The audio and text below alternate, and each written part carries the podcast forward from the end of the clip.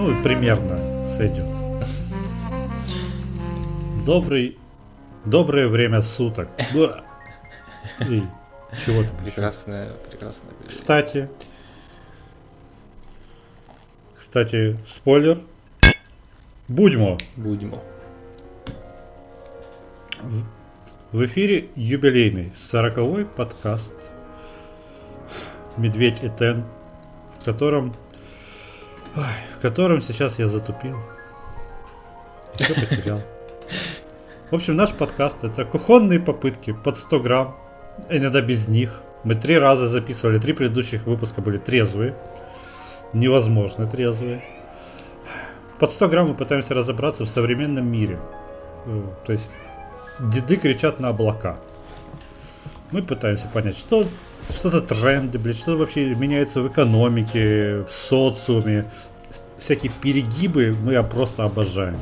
Вот эти CGV или э, цензура, отмены, просто муа. Ну, еще пытаемся не обосраться по пути, но возраст уже, знаете ли. Мы уже можем себе позволить и обосраться иногда. И нам за это совершенно не стыдно. А кто... Да. А кто мы, собственно? Это Никита Медведь, я и... И? И... А, ты хочешь, чтобы я сам себя представил? И ты, блядь. И, и я. и я, Да. блядь. Надо изменить название подкаста. Все? Да, Медведь и, медведь и, блядь. Медведь и я, блядь, да? Короче, это Артем Тен. У него деменция. Да, у меня были тяжелые дни. Вот. Не знаю, ско- сколько из этой хуйни он вырежет. Будешь ли ты это чистить? Я все оставлю до последнего, до последнего пердежа просто. Еще и в эквалайзере настрою, чтобы было очень хорошо слышно. Отвратительно, я соболезную. На этом этапе отсеялось 80% слушателей, мне кажется. Подкаст, И остались люди, которых мы подкаст, знаем лично. с которым стыдно ехать в общественном транспорте. Так должно звучать. Если вдруг, вдруг у тебя отваливается Bluetooth от наушников, или там проводочек выскакивает из телефона. И, все Да. переходит на громкую связь, и ты такой, боже, я должен уехать из этого города. Все эти люди слышали то, что я слушаю. Я иногда вот слушаю подкасты, когда по улице хожу или в трамвай еду.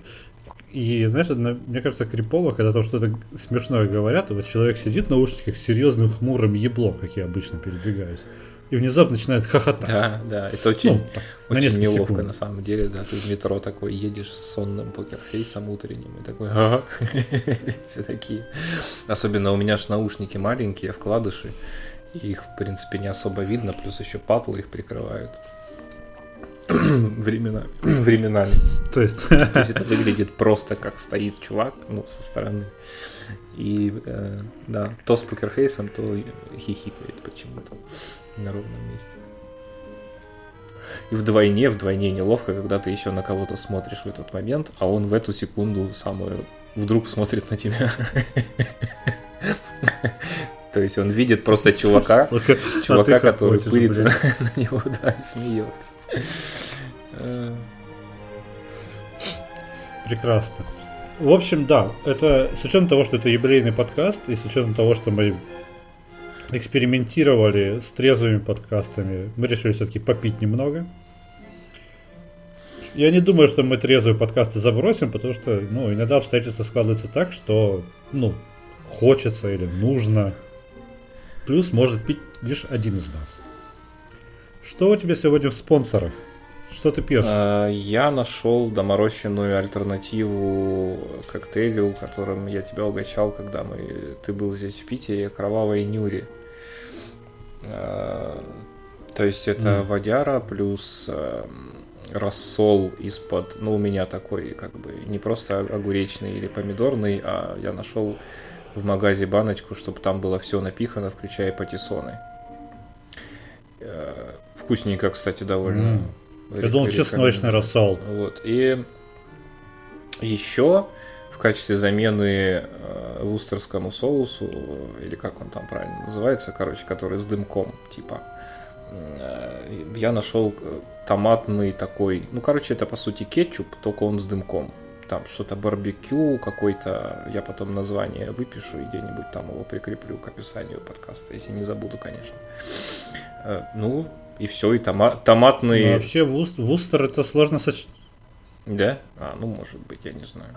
Вустер сложно сочиненный с, уксус с, с, там 40 специй всяких. Короче, тогда а томатный сок, который Тем более, с пряностями? Нет, обычный томатный сок, ну то есть томатный сок, вот эта томатная херня, буквально чайную ложечку на стакан, она дает привкус, дымка и, и дымовских сосисок. Э, рас, рас, рассол водка. Это наша травма да, с Артемом. Получилось почти как в кабаке, чем я крайне доволен. А, томатный сок, э, какая-то, какая-то из компаний, у которых красная этикетка, хотя томатный сок почти всегда с красной этикеткой, а, выпустила рецепт от Мэри, который рекомендуется к детскому питанию, но там томатный сок с, э, с солью и перцем сразу идет. То есть, понятно, просто водкой бодяжат. Молодцы, знают своего клиента. Так что имей в виду. А, я забыл, да. Еще несколько, несколько капель Он... табаско я туда напихал, да. стало вкуснее. Ну, конечно, без табаска-то что вообще, зачем пить? Если бы самокат до- доставлял табаско, я бы, наверное, тоже что-нибудь подобное бы пил. Но я пью шотландский виски, который, знаешь, вот этот, э, есть вискарь, который торфяной, типа, с очень копченым вкусом, как это он, лафрок да. называется. Слышал про такой? Мы с тобой вместе его пробовали. Вот у меня не он, конечно же. Да. Да? Я уже, значит, забыл. Ну и хорошо. Я купил, короче, за 700 рублей по акции. И то, что мне сказали, тоже копченый. Ну что, нормально? Нормально. Красота. Да. Я еще, кстати, чтобы не уйти в, гов- в говнину, как это обычно бывает на наших подкастах, к сожалению, э- я стратегически выбухал почти полбутылки вчера. Хитер, хитер. Правильно, по, надо побеждать врага, его же оружие. То есть самого себя. Это упреждающий алкоголизм. Хочется вот этот мемчик стротег. Все продумано. Ладно, к новостям. Жги. Ой, новостей сегодня масса, ребята. Да. Кстати, это уникальная ситуация, когда у нас сейчас подкаст мы записываем, по-моему, уникально. А в это время э, где-то там тихонечко на Яндекс заливается уже выпущенный прошлый выпуск 39 Да, я такого, Все потому, что Артем я решил даже фермент... не помню, честно говоря. Артем решил просто ферментировать наш 39-й выпуск. Да, он теперь как Дорблю, ну, он стал только страшного. вкуснее, конечно. Да, как столетние да. яйца. Да, нужно переходить на китайскую Помнишь, терминологию, э... как столетние яйца, правильно? Да, да, да. Кстати, вот я забыл в описании еще, что мы за подкаст. Мы, мы, а точнее я уж точно, Артем, Артем пассивно, уже стокгольмский синдром или какой-нибудь сычуанский синдром начинается, тоже любит Китай. Мы любим Китай. Мы хотим катажон и социальный рейтинг. И три чашки риса. Это как-то нам надо уже прям в партию ну, придется вступать. Да, так, без проблем. Нормальная субкультура. О, но сначала начнем чуть севернее Китая. Помнишь э, казаха э, Юрия Толочко, который бодибилдер, т, э, трансвестит, которому били ебло и который женился на секс Да, конечно. 36 выпуск подкаста, если что, ребята. А, короче, он развелся. Он да, он развелся, и он э, хочет теперь завести целый гарем, и он завел себе уже новую одну пассию. Э, одной из первых в этом гареме. А, это Лола, и она квир-курица. перевари это. Так подожди, она курица, которая осознала себя женщиной, да, или в смысле... Во-первых, он, при, он, он, он принял ислам Это- или, или ушел в полиаморы? Откуда идея о гареме? Я вот это он не уточняет. Он просто Снова, снова жур- журналисты о причинах проебали разрыва прошлых отношений он умолчал. Ну там что-то личное, я так предполагаю. А, а квир-курица... Слушай, просто у этой куклы голова а,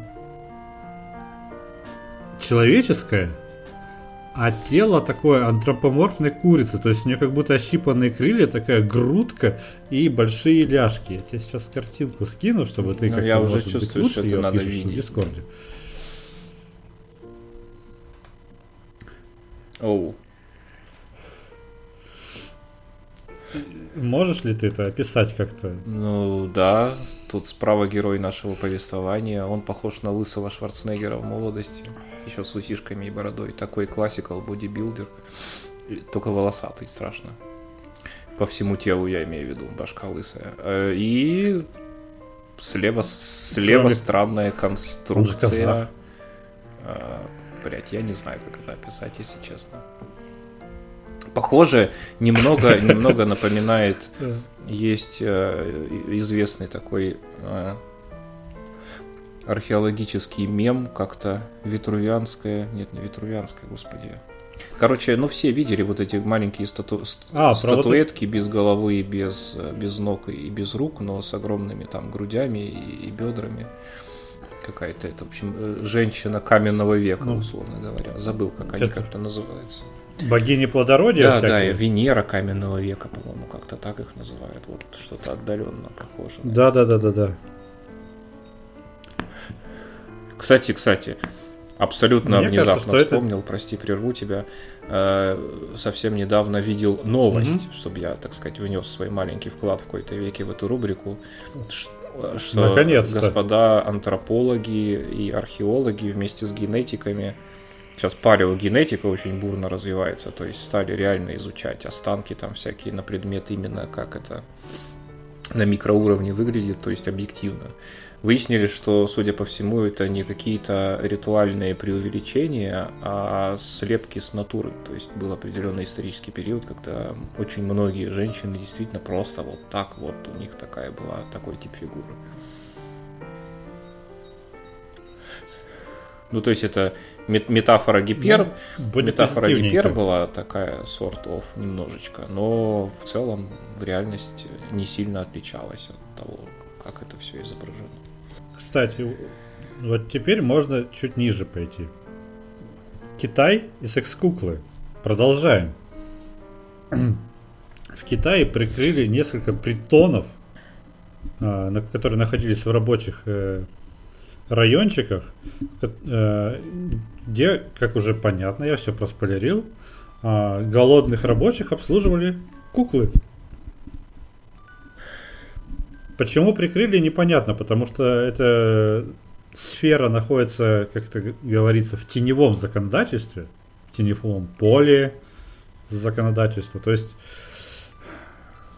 никак это не регулируется, но тем не менее решили, что это не очень гигиенично, пожалуй, когда ходят мужики и ебут одну куклу круглосуточно, я думаю, что там поток был большой. Чувак сказал, что он окупил э, затраты, хотя каждая кукла стоила там по несколько тысяч долларов за неделю. Ну, я представляю, какой там был спрос. Закрыли, видимо, потому что это не соответствует, как это сказать, духу социализма, что ли. Ну, как-то, не знаю.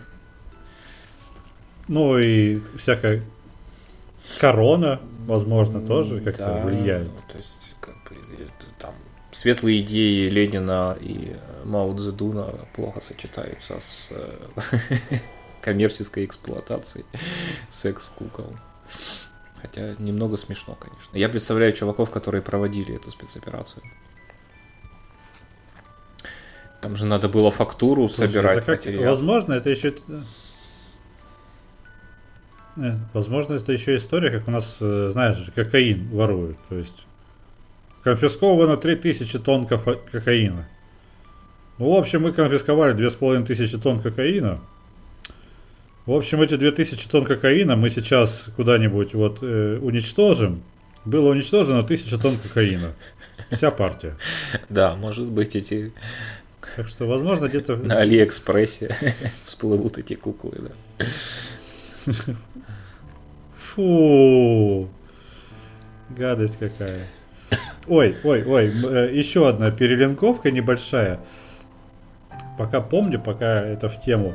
Мы вернемся в Китай, не переживайте. Ложки риса будут вашими. В прошлом подкасте, который вот сейчас вот публикуется, но, блядь, пройдет неделя, две, три, пока выйдет этот.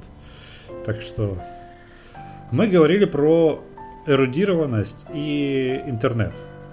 О том, как, э, как это пересекается и вообще нужно ли быть эрудированным человеком в эпоху карманного интернета. Я не помню, к чему мы пришли, что типа особо можно и не выебывать. Ну, я топил за эту но, тем не менее. идею, да. Да. А мне нравится запоминать всякие фактики и иногда ими флексить. Я сейчас, э, у меня открыто 5 вкладок э, в браузере среди прочих 40, которые посвящены, э, я надеюсь, что к выпуску подкаста я опубликую пост в аккордеоне, о запахе книг. Что у запаха книг есть специальное название. И там есть химический... И он, кстати, токсичный. Возможно, поэтому людям нравится. А что токсичный-то? Там свинец, вот, вот, вот, вот, типа вот свинец вот. в чернилах, которыми буковки печатают? Э, нет, он... Бла-бла-бла. Нет, это... Используется при производстве самой бумаги. О, интересно. Там сложно. Короче, я напишу пост, пост узнаешь. Я постараюсь. Какой-нибудь формальдегид, наверное. Но смертоносный. Хочу прочитать несколько цитат от двух людей. И... А у вас тоже есть негры? Было произнесено в разговоре с президентом Бразилии. Следующая цитата. Видите ли, при моей работе нужно повторять некоторые вещи снова и снова и снова и снова, чтобы правда дошла, чтобы, как бы это сказать, катапультировать пропаганду. Мы должны уяснить, что бедные люди не обязательно убийцы. Уэльс? А в какой это стране? Все эти цитаты принадлежат 43-му президенту США Джорджу Бушу. Есть лучше. Есть лучше. Я принимаю хорошие решения в прошлом, я принимал хорошие решения в будущем. Мы не хотим вернуться к завтрашнему дню, мы хотим идти вперед. Мы твердо привержены к НАТО. Мы являемся частью НАТО. Мы твердо привержены к Европе. Мы являемся частью Европы. Спойлер, э, автор цитаты американец. Это не Кличко. Настало время человечеству войти в Солнечную систему. Давно пора, я поддерживаю. Честно говоря, учителя... Да, честно говоря, учителя единственная профессия, которая учит наших детей – и последняя, просто золотая, золотая цитата, это, я не знаю. Когда меня спрашивали во время последних недель, кто же начал бунт и убийство в Лос-Анджелесе, мой ответ был прям и прост. На ком лежит вина за бунт? Вина лежит на бунтовщиках. На ком лежит вина за убийство? Вина лежит на убийцах. Дэн Куэйл. Куэйл вице-президент США с 89 по 93 год. При администрации Джорджа Буша старшего, кстати. Вообще, я никогда более прямых ответов не слышал, наверное, в своей жизни.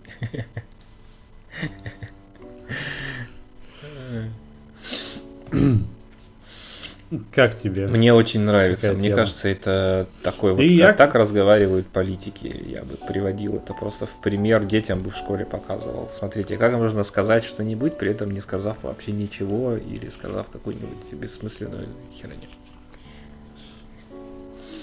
И обосраться. При, при этом там еще этот же Дэн Куэлл говорил там, типа, приветствую моих коллег-астронавтов. Что он там имел в виду, на самом деле, непонятно.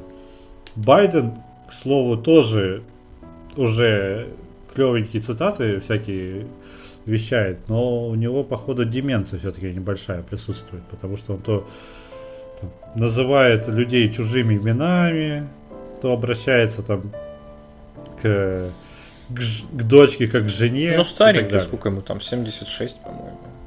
Просто старенький, да. Да? А вот этот э, чувак, который кто устроил бунт, бунтовщики, кто убил убийцы, ему на тот момент было в районе 40 лет. У него нет такого оправдания. Во всяком случае, с ним не поспоришь.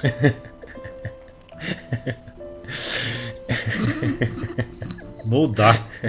Причем это прекрасный ряд прекрасный тем, что он бесконечен. Кто украл? Вор. Ответственно заявляю, что эту картину нарисовал художник. Да. Понимаешь? Ну что можно вообще против этого сказать?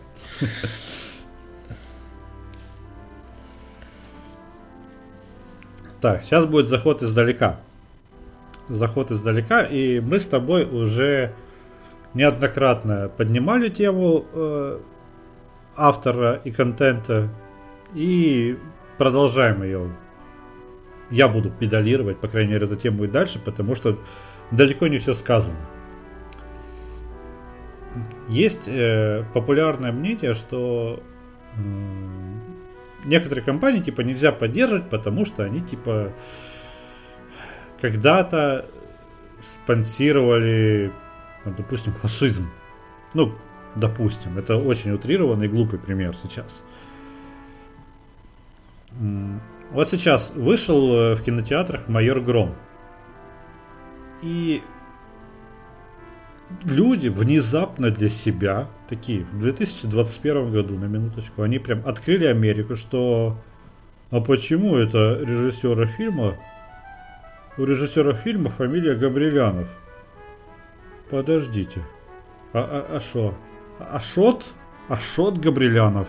Это а как это связано? И они, оказывается, что Габрилянов, младший, Габрилянов старший, родственники и что на майора Грома выделял э, э, средства Ашот Габрилян, я уже, по-моему, перебрал его фамилию 10 раз, который является владельцем Мэш и еще нескольких там заводов пароходов, насколько я ну, помню. он да? чисто медиа-магнат, насколько я помню. У него, да, Мэш и еще какие-то медиа-активы. А, ну... Я сейчас тоже совру, если попытаюсь их перечислить, скорее всего.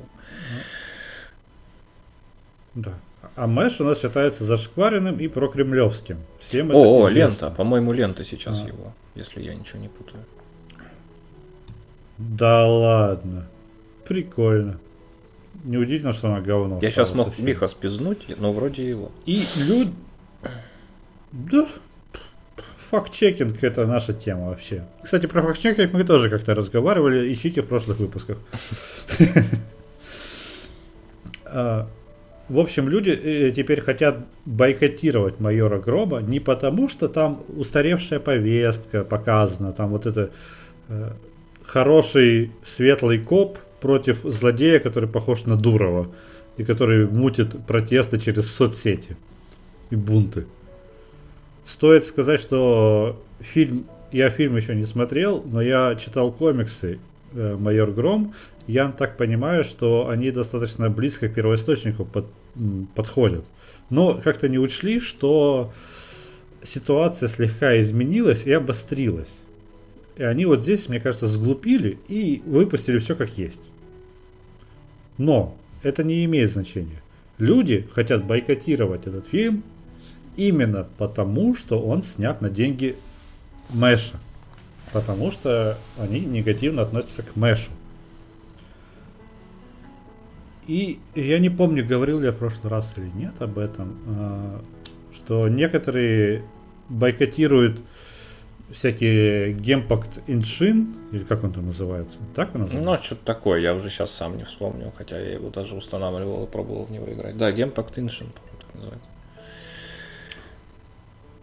А, и другие популярные китайские именно продукты, которые не скрывают своей принадлежности, именно потому что они Но они по-любому там слегка проспонсированы Китай, потому что в Китае без участия гос, э, государства компании не существует. Там нет частного бизнеса, как он типа частный, но тебе в любой момент государство скажет, что вот это делай, вот это не делай. И вообще треть, треть твоего мое. Ну там, э, я бы так бы добавил бы, что мы говорим, естественно, если про крупные компании, то есть э, мелкие, мелких лавочек частных там как в Советском Союзе при НЭПе, миллиард, как самих китайцев. А вот какой-нибудь Tencent или На там Huawei, да, они могут быть частными сколько угодно, но понятно, что когда секретарь партии звонит, ты должен взять трубку, даже если время 3 часа ночи, и ты в баре бухаешь. И вот мы подошли к самому интересному, Артем, потому что именно про Tencent Именно про него, родимого, я и хочу поговорить.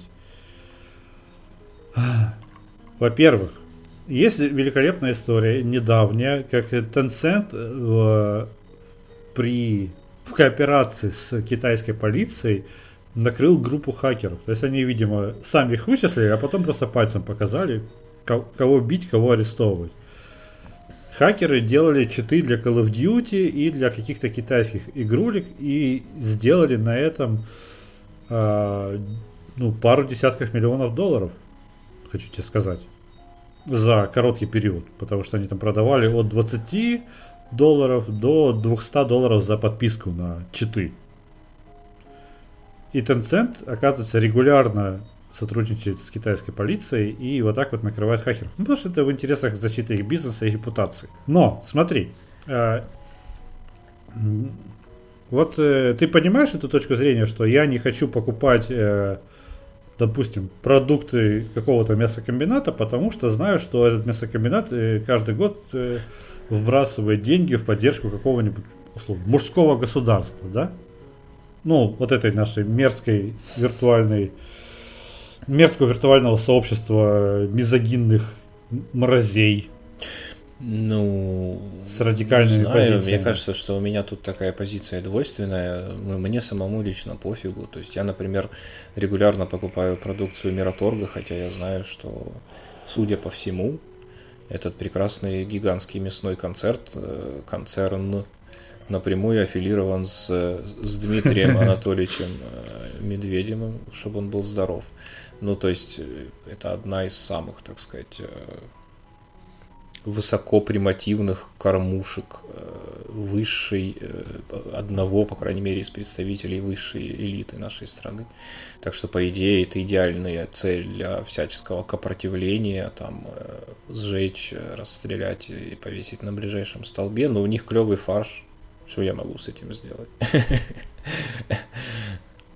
Да, кстати, ну, неплохой. Вот. А еще, а еще из примеров есть южный пример агрокомплекс. Да, вообще тоже отлично. Который принадлежит... Ну, то есть покупай в, агро... покупай в агрокомплексе, ты спонсируешь. Э, матерейшего э, коррупционера Ткачева одного из крупнейших латифундистов да. нашей страны, еще кроме того. Причем, естественно, латифундии эти нажитые далеко не праведным трудом, мягко говоря. Вот, но, блин, не знаю. Мне кажется, что технологи, маркетологи, повара и прочие рядовые сотрудники этих компаний, которые просто пытаются делать более-менее качественную еду за вменяемые деньги, они в общем и целом такие же жертвы, как и мы все, так что я их заранее оправдываю. Ну, ну, маркетологи, да, они это при чем тут вообще? Они сами не виноваты. Но у этой позиции как бы есть какая-то логика. Но насколько разбираются ли эти, эти люди вообще в том, против кого они воюют? Вот, допустим, Tencent. Tencent это гигантский, гигантская корпорация с там чуть ли не с триллионным доходом, э, ну, с оценкой. Нет, ладно, не с таким, конечно, доходом и оценкой, потому что это, по-моему, только у нас, кто у нас, Apple столько стоит, и все. Но они стремятся, и, возможно, они добьются. Да, добьются, А, но, например, а, есть э, у Tencent есть куча долей в различных компаниях. Например, им принадлежит 100% Riot Games, которые сделали League of Legends. Очень популярная игра, которую я не думаю, что люди такие, я не буду играть в League of Legends, потому что она принадлежит Tencent теперь. 48,5% э, Epic Games. Tencent. 7,4% внезапно Mail Group. Как тебе такая хуйня? 84 э, с третью процента э, компании Supercell, которая сделала э, мега популярную Clash of Clans и еще какой-то есть с этим клэнсом или клэшем. Э, короче, это самая популярная мобильная игра в мире. Я думаю, конечно, ты слышал про нее что-нибудь. А еще у есть доли от э, 3, 5, 10% в Electronic Arts, Blizzard, Alibaba, HBO, Snapchat, Ubisoft, Paradox, Platinum Games, Discord. То есть мы сейчас разговариваем через Discord, поддерживаем Tencent, грубо говоря. И вот, э, будешь ли ты учитывать, или ты будешь... Э, я не поддерживаю китайское правительство, но я хочу играть в игры Electronic Arts. И на 5% я их не люблю. Ну, ты как-то совсем уже работать. Нет, ну можно пытаться воевать с этим миром. Это на самом деле довольно просто. Становишься таким отшельником, криптоанархистом, который не знаю, в интернете сидит исключительно через Тор и даже туалетную бумагу себе покупают исключительно за криптовалюту. Тут, правда, надо быть осторожным, потому что можно выяснить, что 80% акций Тора принадлежит Tencent просто через э, крупно высоко поставленного хакера, который уже давно им продался с потрохами.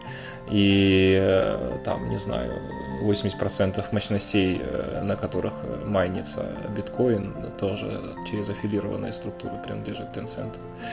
Э, не спрячешься никуда от этого прекрасного, дивного нового мира. Вот что я считаю. Маленькому человеку, которому нужно просто ездить на автобусе, есть сосиски там и разговаривать по сотовому телефону, ну, тут нужно быть или отшельником, уйти в лес и питаться кореньями, либо, возможно, какие-то сверхбогатые люди могут тоже практиковать э, какое-то там... Ну, то есть, грубо говоря, когда ты можешь себе заказать индивидуально собранный сотовый телефон, и тебе к нему приложат бумажку, в котором будет подробно перечислено, что ни одна его деталь никаким образом вообще не аффилирована ни с каким э, гигантом э, промышленным транснациональным, который тебе не нравится, тогда можно Но... быть уверенным в том, что ты никого не поддерживаешь. Но но твой телефон собрал российский педофил. Ну, мы тогда бесконечно усложним эту задачу, если сейчас попытаться э, как бы поставить ей такие границы, что мы э, именно сопротивляемся только брендам и компаниям, да, если мы нырнем в мир частных лиц, то мы вообще не выберемся из этой ямы. Это вообще пизда, это очень плохо ну, вот так, каких-то других... Ну, про мудаков мы с тобой в прошлый раз говорили, о частых и лицах да, как раз таки. Есть, мне сейчас на скидку какие-то другие сценарии представить невозможно, потому что ну, ты вляпаешься. Просто рано или поздно ты не доглядишь, и ты воспользуешься продуктом каких-нибудь Э, там, этических э, предателей и идеологических врагов, потому что внезапно он самый простой, самый дешевый, самый удобный, самый выгодный и так далее. Можно там до бесконечности продолжать этот ряд, и ты хочешь, блин, им пользоваться, потому что он крутой. А я тебе сейчас еще усложню задачу. А, на Tencent э, сейчас накладываются санкции какие-то там, или Трамп накладывал сан- санкции на них. Но при этом э, часть э, Tencent, порядка вроде бы 5%, принадлежит американским банкам, в том числе государственным. То есть они накладывают санкции сами на себя, на свои активы. А еще принадлежит там гонконгские банки, которые и что самое интересное, 46,5%, а это дохуя, принадлежит южноафриканской издательской компании Naspers. То есть 46% гигантского Tencent принадлежит компании из ЮАР. Ну, это вот... И насколько ты теперь должен не любить игры? Да. А там еще и расовая сегрегация, и вообще все страшно. Ну, блин, вот да, я об этом и говорил. Вообще. Транснациональный капитал. Если покопаться, то все очень сложно. Транснациональный капитал это такой пиздец на самом деле, да, если пытаться вкапываться в это. И, ну, то есть он уже настолько давно надгосударственный, как раз таки над идеологический и, не знаю, мне кажется, в этом океане цинизма всерьез, на серьезных щах предъявлять какие-то там, а вот вы поддерживаете не тех, поэтому я вас больше ни, ни, ничего не куплю. Кто поддерживает? Кого поддерживает? Хвостов не найдешь, 8 э, лиц друг другу принадлежащих, там делегируют друг другу акции директоров, советы директоров, и все в итоге уходят от налогов вообще где-нибудь в Ирландии. С кем ты разговариваешь, чувак? перемещаемся от мира дигитального в мир э, хлопчатобумажный. К шмоточке, Артем. К шмоточке. Из китайского интернета э, стерли, вычеркнули нахуй, отменили.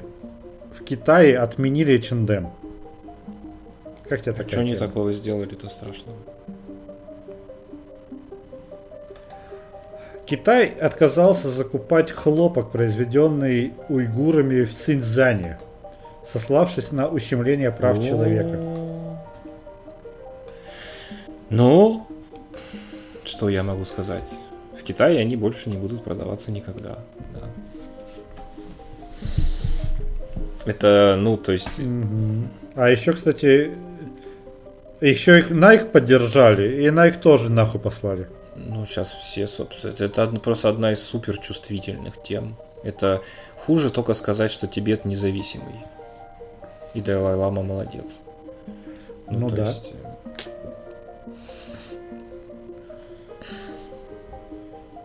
Их просто вот и с учетом того, что у китайского правительства есть ну, практически стопроцентный там контроль над интернетом, они просто по щелчку пальца, они как Танос, только не 50%, а 100% такие. Шлеп, шлеп, все. Ты гуглишь вот тебе скажут, ты что, блин, хочешь сейчас с копами поговорить? А ну не гугли. Или где они там? Как, как у них называется поисковик там? Так Бай, что Байду какой-нибудь. Ну, да, минус 80 они социального охуели. кредита. Отобрать кошку жену. И чашку риса, да. Ну, в общем, я думаю, что H&M, по H&M этот запрет ударит, на самом деле, неплохо так, потому что китайский рынок это все-таки Ну, надо смотреть, э, насколько я помню, H&M публичная компания, надо смотреть их э, отчеты, какая у них там доля была туда продаж. Но это как-то очень странно, это, мне кажется, если это принципиально принятое решение, то не совсем понятно, почему такой выстрел в ногу. А если это э, случайно оговорился какой-то из топ-менеджеров, то его где-то, конечно, там сейчас уже пытают в подвалах H&M и какой-нибудь самый главный директор... Очень толерантный. Да, самый главный э, директор всего H&M, я, насколько помню, эту компания управляется семьями соответствующими, а, от фамилий которых происходит их название они, наверное, где-нибудь там уже в Пекине э, на четвереньках бегут по ковру целовать ноги, там, зам, пред, пред, пред секретаря, так сказать, сыпят пепел на голову и, и так далее. О, великий Си, прости нас неразумных. Да. Всех уволим, там, всех оштрафуем, больше никогда. Э, выпустим лимитированную партию с портретом вождя Следующая новость. Снова про шмотку, но... Ну как про шмотку? Вот в прошлом выпуске мы с тобой по верхам пробежались по криптоарту, по вот этим э, NFT, невзаимозаменяемые токены, бла-бла-бла. Короче, Gucci выпустили кроссовки, э, которые можно носить только в дополненной реальности или использовать их э, VR-чатах. Да, я видел эту новость, да, прекрасно. За, три... за, за 13 долларов, от 13, а, точнее, от 9 до 13 долларов это стоит. И ты покупаешь просто то, что ты можешь условным фильтром добавить себе на фоточку или добавить к своему аватару в VR. И все. Но у тебя будет фирменный Gucci. Прям Воу-воу, вот это я понимаю геймификация в, в традиционном э, маркетинге, понимаешь. Лутбоксы, они придумали лутбоксы в обуви. Это просто 20 из 10. Жму руку. Ну такой вброс. Такой вброс тебе. Голосовые помощники, Артем. А точнее, голосовые помощницы. Они все женщины. Подумай. Ну, я, кстати, буквально Алиса, Карта, Картана, Сири, Маруся и так далее. Я буквально вчера или позавчера видел новость, что Apple в свои HomePod э, собираются мужской голос добавлять, и, по-моему, в качестве альтернативы в Siri можно будет мужика теперь выбрать. Очень надеюсь, что это будет сэр. Да, было бы неплохо. Такой этот э, дворецкий темный, конечно, обязательно. Нет, никакой не. Здесь дворецкий должен быть Альфредом. Ну, ну, тогда он должен быть настраиваемым в зависимости от э, потребностей целевой аудитории.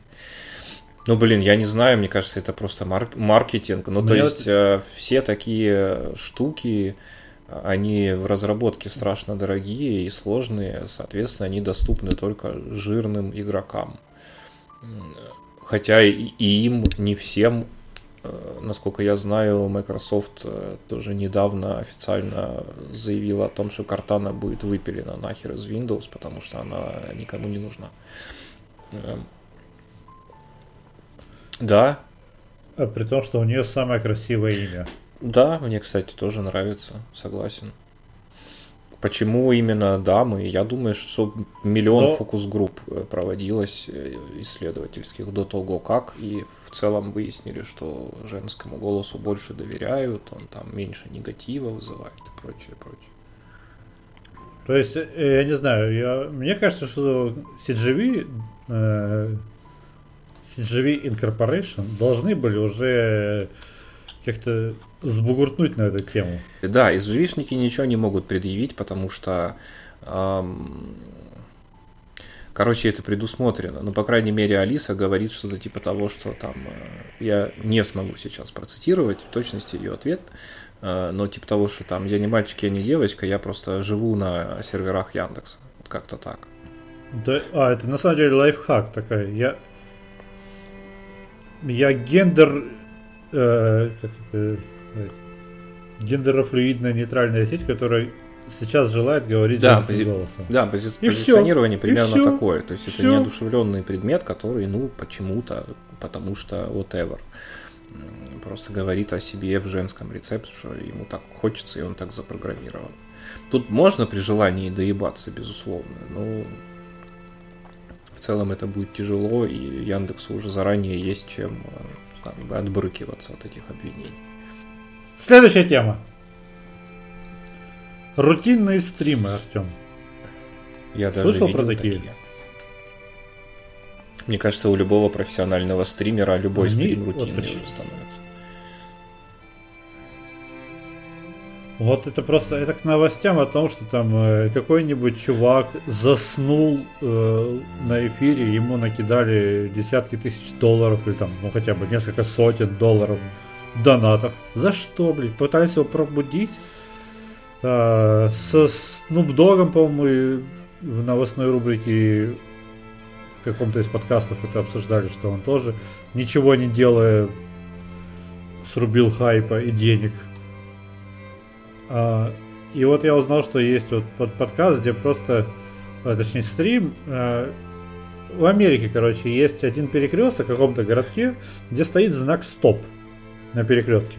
И там никто не останавливается. 87% водителей не останавливаются вообще. Это местная традиция какая-то, что ли? Кто-то поставил камеру. Ну, видимо, такой какой-то типа необязательный знак, знаешь, у нас бывает такое, что да, это, блядь, Еще деды наши проезжали под этим кирпичом. Это не для меня. Да, я понял. Окей. Да. В общем, э, когда-то просто это был очень локальный мемчик, и 10 там группа местных из 10-12 человек собирались, смотрели этот стрим и побухивали. Потом кто-то, видимо, слил ссылку на это на Reddit, и все, и все.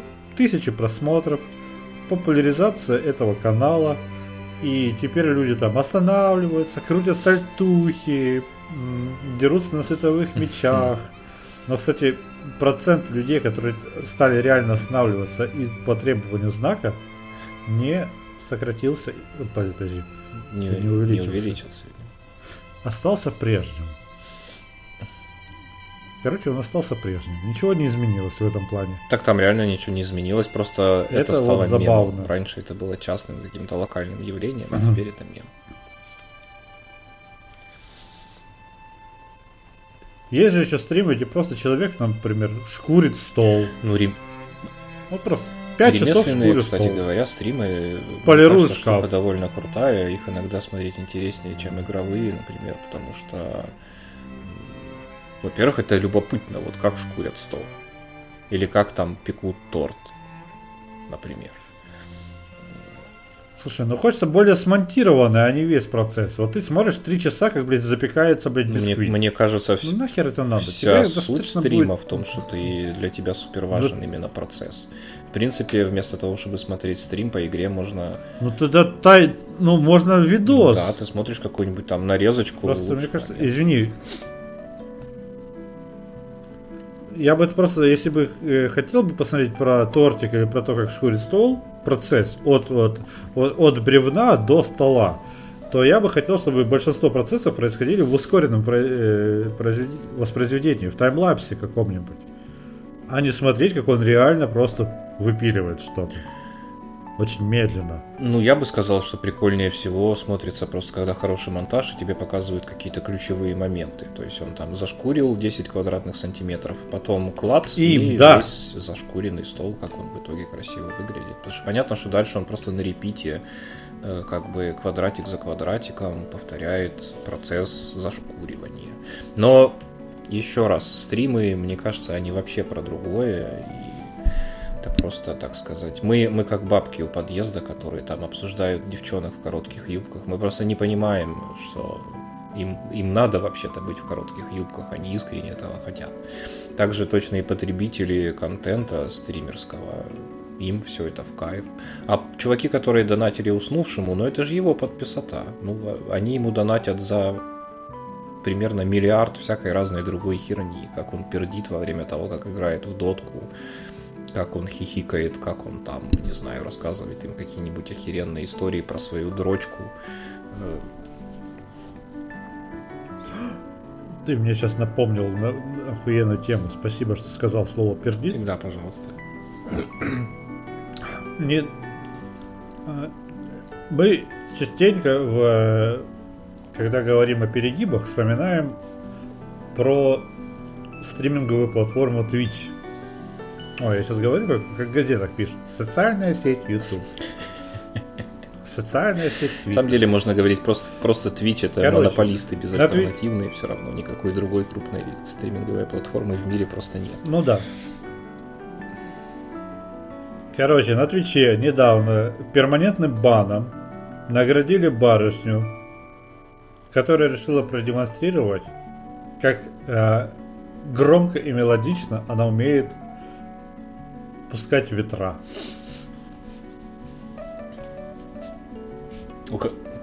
Что интересно в этой ситуации?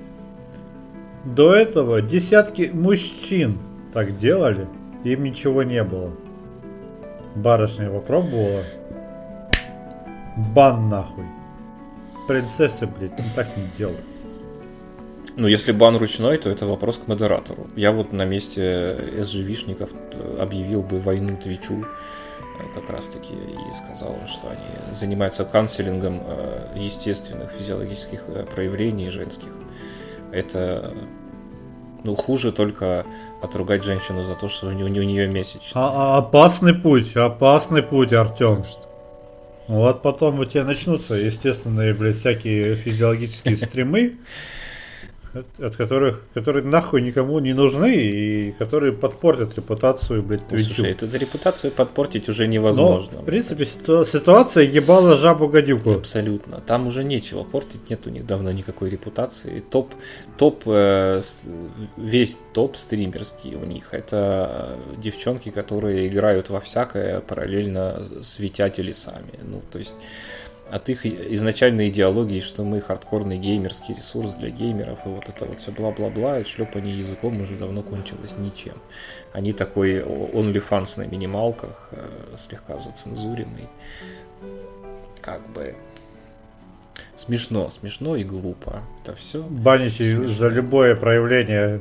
Ну, на самом деле, да, у них какая-то викторианская мораль там царит, но такая. Так она чу с, со Чудовищно двуличное. Ну, то есть, об этом говорят сами стримеры, именно которые игры стримят. Причем больше всего, естественно, раздражены чуваки, которые стримят всякое хардкорное дерьмо, которые там не, не, не играют в Last of Us, а которые как раз на максимальной сложности Ори проходят.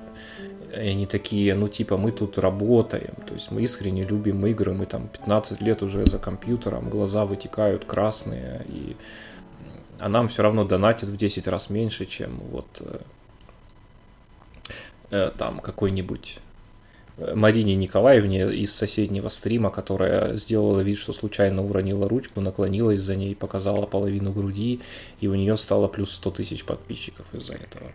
Они сами просят, как бы просили много раз, они же даже открытые письма там писали Твичу, что давайте как-то, может, мы глобально все-таки изменим политику площадки, там, действительно начнем запрещать этих, как бы, стримерш. Целое имя нарицательное из этого уже возникло. Ну, как бы Twitch нихуя с этим не делает, потому что он зарабатывает бабки то есть... на процентах от донатов. Все. Все. Ну да. Ну, ну то есть э, они требуют да, паранжу. Да, да. А лучше хиджаб такой полный, ну, полнотелый. Да, да. Ну, слушай, они просто чехол, чехол На самом для деле женщины. все честное экономическое противостояние, либертарианство там и прочее. Рыночек порешал, кому нахер нужен э, твой хардкорный гейминг, когда, не знаю, красивая девочка играет в доту. Все, ну, ты проиграл красивой девочке, играющей в доту. Возвращаясь к рутинным стримом, а, опять-таки, в каком-то из выпусков мы точно об этом упоминали, что существуют корейские популярнейшие стримы, когда маленькая барышня берет, ставит перед собой таз хрючева и два часа его жрет. И ей донатов прилетает на, блядь, за один такой стрим до нескольких тысяч долларов. Просто люди смотрят, как она жрет, жрет, жрет, жрет и жрет. Это буквально все, что она делает. Она с ними не говорит. Ну, некоторые говорят, но в целом можно не говорить. Просто ешь. Кто-то смотрит, ну есть же эти стримы камня, но камни вряд ли донатят. А, я, кстати, тоже грешен. Я иногда смотрю на всякие городские камеры, мне нравится. Когда показывают просто какую-нибудь площадь или двор, но главное, чтобы движуха какая-то происходила. То есть для меня важен экшен хоть какой-нибудь. То есть жрущую барышню я посмотреть не смог бы. Жрущих блогеров я смотрю постоянно, я под них ем под обзорщиков, под э, рецепты. Вот что чувак готовит или чувак э, ест несколько разных блюд, и это все смонтировано. То есть присутствует все-таки какая-то динамика повествования. Для меня это важно. Э, но при этом вот в городе, да, весело, вот, о, ага, смешная шапка. Ну, может быть, там чуваки смешная тоже походка. просто едят под Мне этих нравится. Мелких едящих. Мы ж не знаем. Я, да, я слышал немножко про эту тему, даже видел Ну, правда, это нечестно, потому что я видел нарезки из таких стримов, как раз таки, это вот о чем ты говоришь. Я думаю, что это просто остаток, э, как это сказать, может быть и у нас такие стримы бы прижились, потому что мы тоже нищая страна. Они же были в такой жопе буквально там лет 50 назад. Это говорит только о том, что в этих странах обычный процесс поедания какой-то еды э, все еще где-то там на каком-то в каком-то культурном коде, где-то там на подкорке в подсознании воспринимается как э, самостоятельное зрелище, стоящее того, чтобы на него смотреть.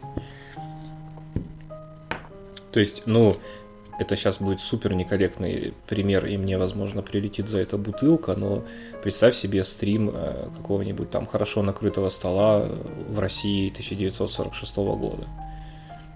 Я думаю, что у него было бы несколько миллионов там просмотров и десятки тысяч живого онлайна, если бы если бы это стрим был. А лучше, а лучше какой-нибудь э, царский да, пир. как вариант. Ну, то есть, Ну, просто для аристократ- людей это какая-то картинка, которая именно... Когда, когда вот это гусь в свинье, свинья в кабане, кабан в Да, быке. да, гастрономические Франкенштейны всякие. Просто для людей это напоминание, что все хорошо, нормальная, сытая жизнь у нас теперь, все в порядке. Там мой прадед умер от голода, а у меня все в порядке, я в Макдональдс могу сходить. Вот они медитируют, может быть, какие-то такие штуки в таком самоуспокоительном порядке. Ну, к слову, э, эти стримы рутинные смотрят э, еще... Они популярны у тревожных людей и у невротиков. И у людей, которые страдают от бессонницы. Они смотрят, и они, видимо, такие скучные, что даже людей с бессонницей Ну, это очень вырубают. медитативная херня, да. Я не помню, я сказал это про ремесленничество или нет, по-моему, нет, но это, кроме всего прочего, еще супер вообще как мега успокоительное действует. Потому что реально просто за счет монотонности происходит что-то простое, понятное, одно и то же, там что-то чвяк, чвяк, чвяк, чвяк на экране.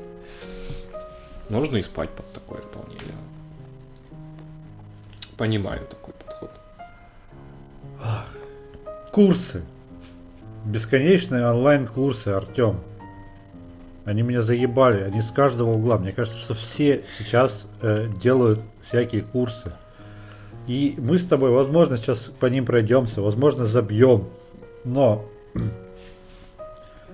мне в инсте попалась прекраснейшая реклама. Э, в ней буквально две строчки, поэтому я прочитаю полностью. Skillbox. Знаешь все о киберспорте? Попробуй себя в роли комментатора. Запишись на наш курс. Курс комментатора киберспорта. Ну а что, есть же индустрия То киберспортивная. есть они уже под, под- Но они подвели базу уже под это, блядь. То есть... э, Мне кажется, или это немножко всрато. Да в диджитале Или это, или это все-таки классическая ситуация, что дед кричит на облака. Ну, во-первых, да, ты кричишь на облака, если есть какая-то профессия, которой не учат в обычных нормальных школах и институтах, а я думаю, что киберспортивный комментатор это именно оно. Я вообще не уверен, что с советских времен выжила школа спортивного комментирования в нашей стране. Потому что раньше я знаю, что журналисты некоторые могли на этом специализироваться, их именно натаскивали. Э, Ну, эту нишу занимает кто-то другой. Опять же, это рынок. Если ты можешь предложить услугу, соответствующую запросу людей, и хочешь за нее вменяемое количество денег, найдутся люди, которые будут готовы платить. Всасывают ли они это из пальца? Конечно, да, но это, блядь, основа преподавательского бизнеса, вот этого всего, шире говоря. Там может быть даже что-то вменяемое на этих курсах. Ну, то есть они, наверное, отталкиваются от традиционного спортивного комментирования. Там следите за игрой в целом, но балансируйте это вниманием к отдельным элементам, будьте эмоциональны. Я хуй знает, что там можно преподавать. Ну, какую-то какую-то программу можно, наверное, там насосать из, из пальца. Вот, а дальше просто ты пытаешься это как-то масштабировать и через рекламу втюхивать людям, что вам это действительно нужно и важно. У меня есть э, мысль о том, что они э, рекламируют сейчас очень много хайповых, во-первых, профессий, типа вкатись в IT с нуля. Потому что IT, как самый переоцененный, в принципе, сейчас рынок труда, я вообще не понимаю, почему. Какого хера? Огромный спрос. Так вот, эти курсы порождают этот спрос. Потому что есть люди, которые реально чему-то выучились и что-то знают. И есть вот эти курсы, где тебе говорят, что мы тебя за месяц, за два, за три научим языку, и ты, типа, вот, у тебя будет портфолио, и ты вкатишься в эту сферу и будешь зарабатывать э, 300 килока в секунду, как это популярно говорить. Э, хуй тебе, блядь, долбоеб.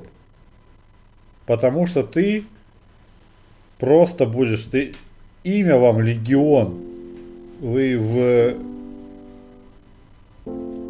сотни низкоквалифицированных э, я даже не могу сказать, что специалистов, персонажей пытаются влиться в рыночек, в котором правит квалификация и компетентность.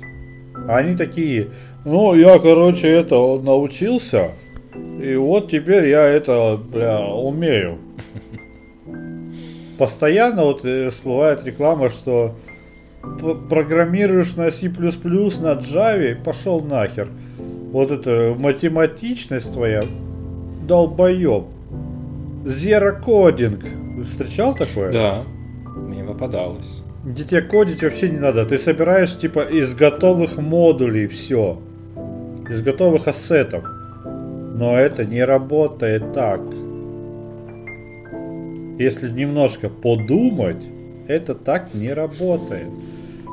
И сейчас еще рекламируют курсы там, э, я, к сожалению, попал в таргет, потому что я на пару реклам забайтился, где-то даже заполнил какую-то форму, чтобы записаться на бесплатный вебинар.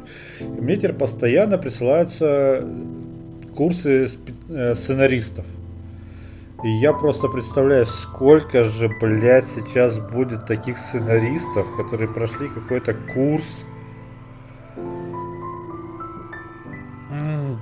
И опять-таки, кто вы все и как вы это будете делать? Ну, сценаристов, режиссеров, монтажеров, операторов.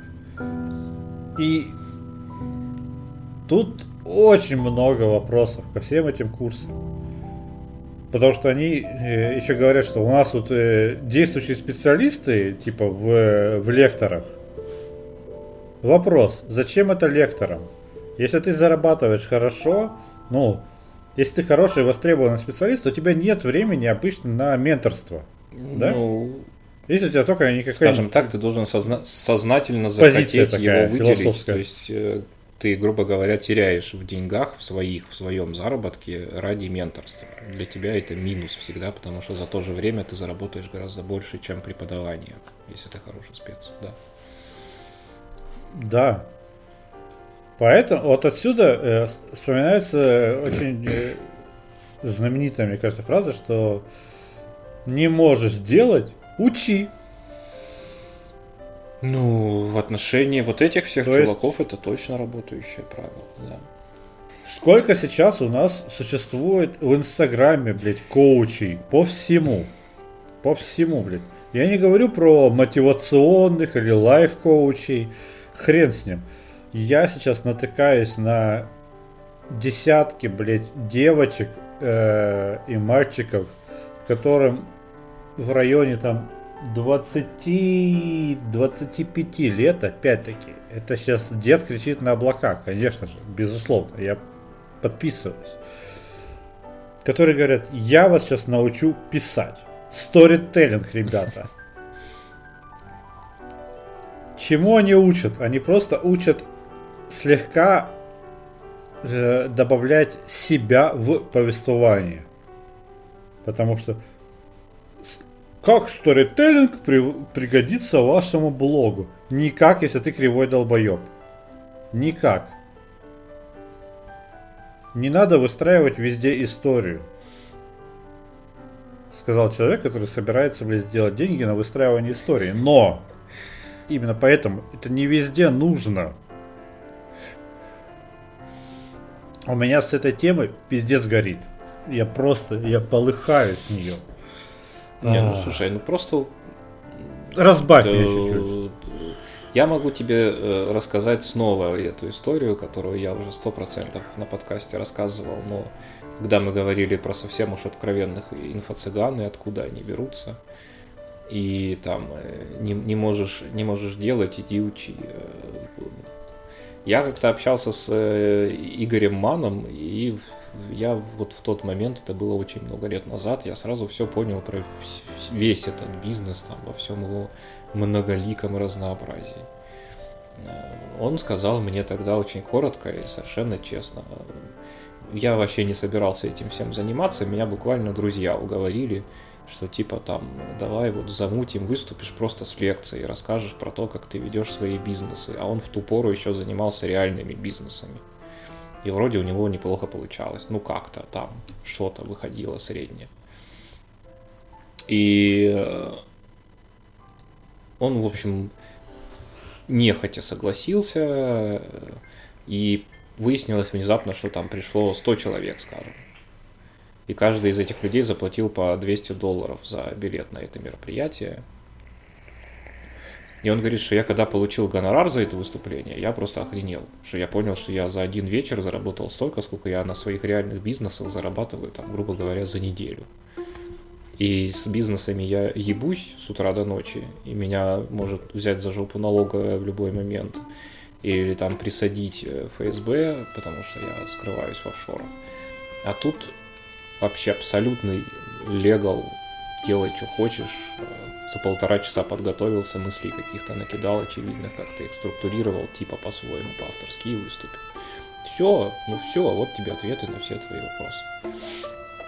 Это цинично, да, это аморально, да, это размывает профессии многие, да, потому что генерируются тысячи каких-то недоучек непонятных, которые демпингуют страшно ценами, замусоривают клиентам голову, Э, производят чудовищное количество контента никуда не годного, потому что они-то считают, что они профессионалы, а на самом деле нет.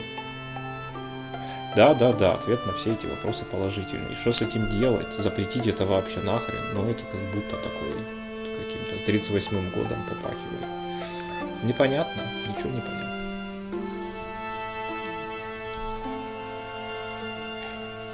Подробней о инфо-цыганах вы можете послушать в нашем 22-м выпуске. Ищите на всех известных вам платформах. Ну, вроде бы там есть. Если там нас нет, то эта платформа хуйня. Я скажу так, в общем, это, так сказать, одно слово в защиту. Э, по крайней мере, в том, что касается э, именно около игровых всяких штук. Про чистое программирование не скажу и про многое другое не скажу. А вот что касается там, э, станьте геймдизайнером, там, станьте художником, именно с геймдев уклоном, э, там, иллюстратором или 3D-моделером. Есть курсы вполне годные, в том смысле, что там действительно преподают неплохие специалисты. Они это делают, скажем так, по уровню своей зарплаты. Вот когда вы выбираете такой курс, мне кажется, это очень хороший ориентир, разумный.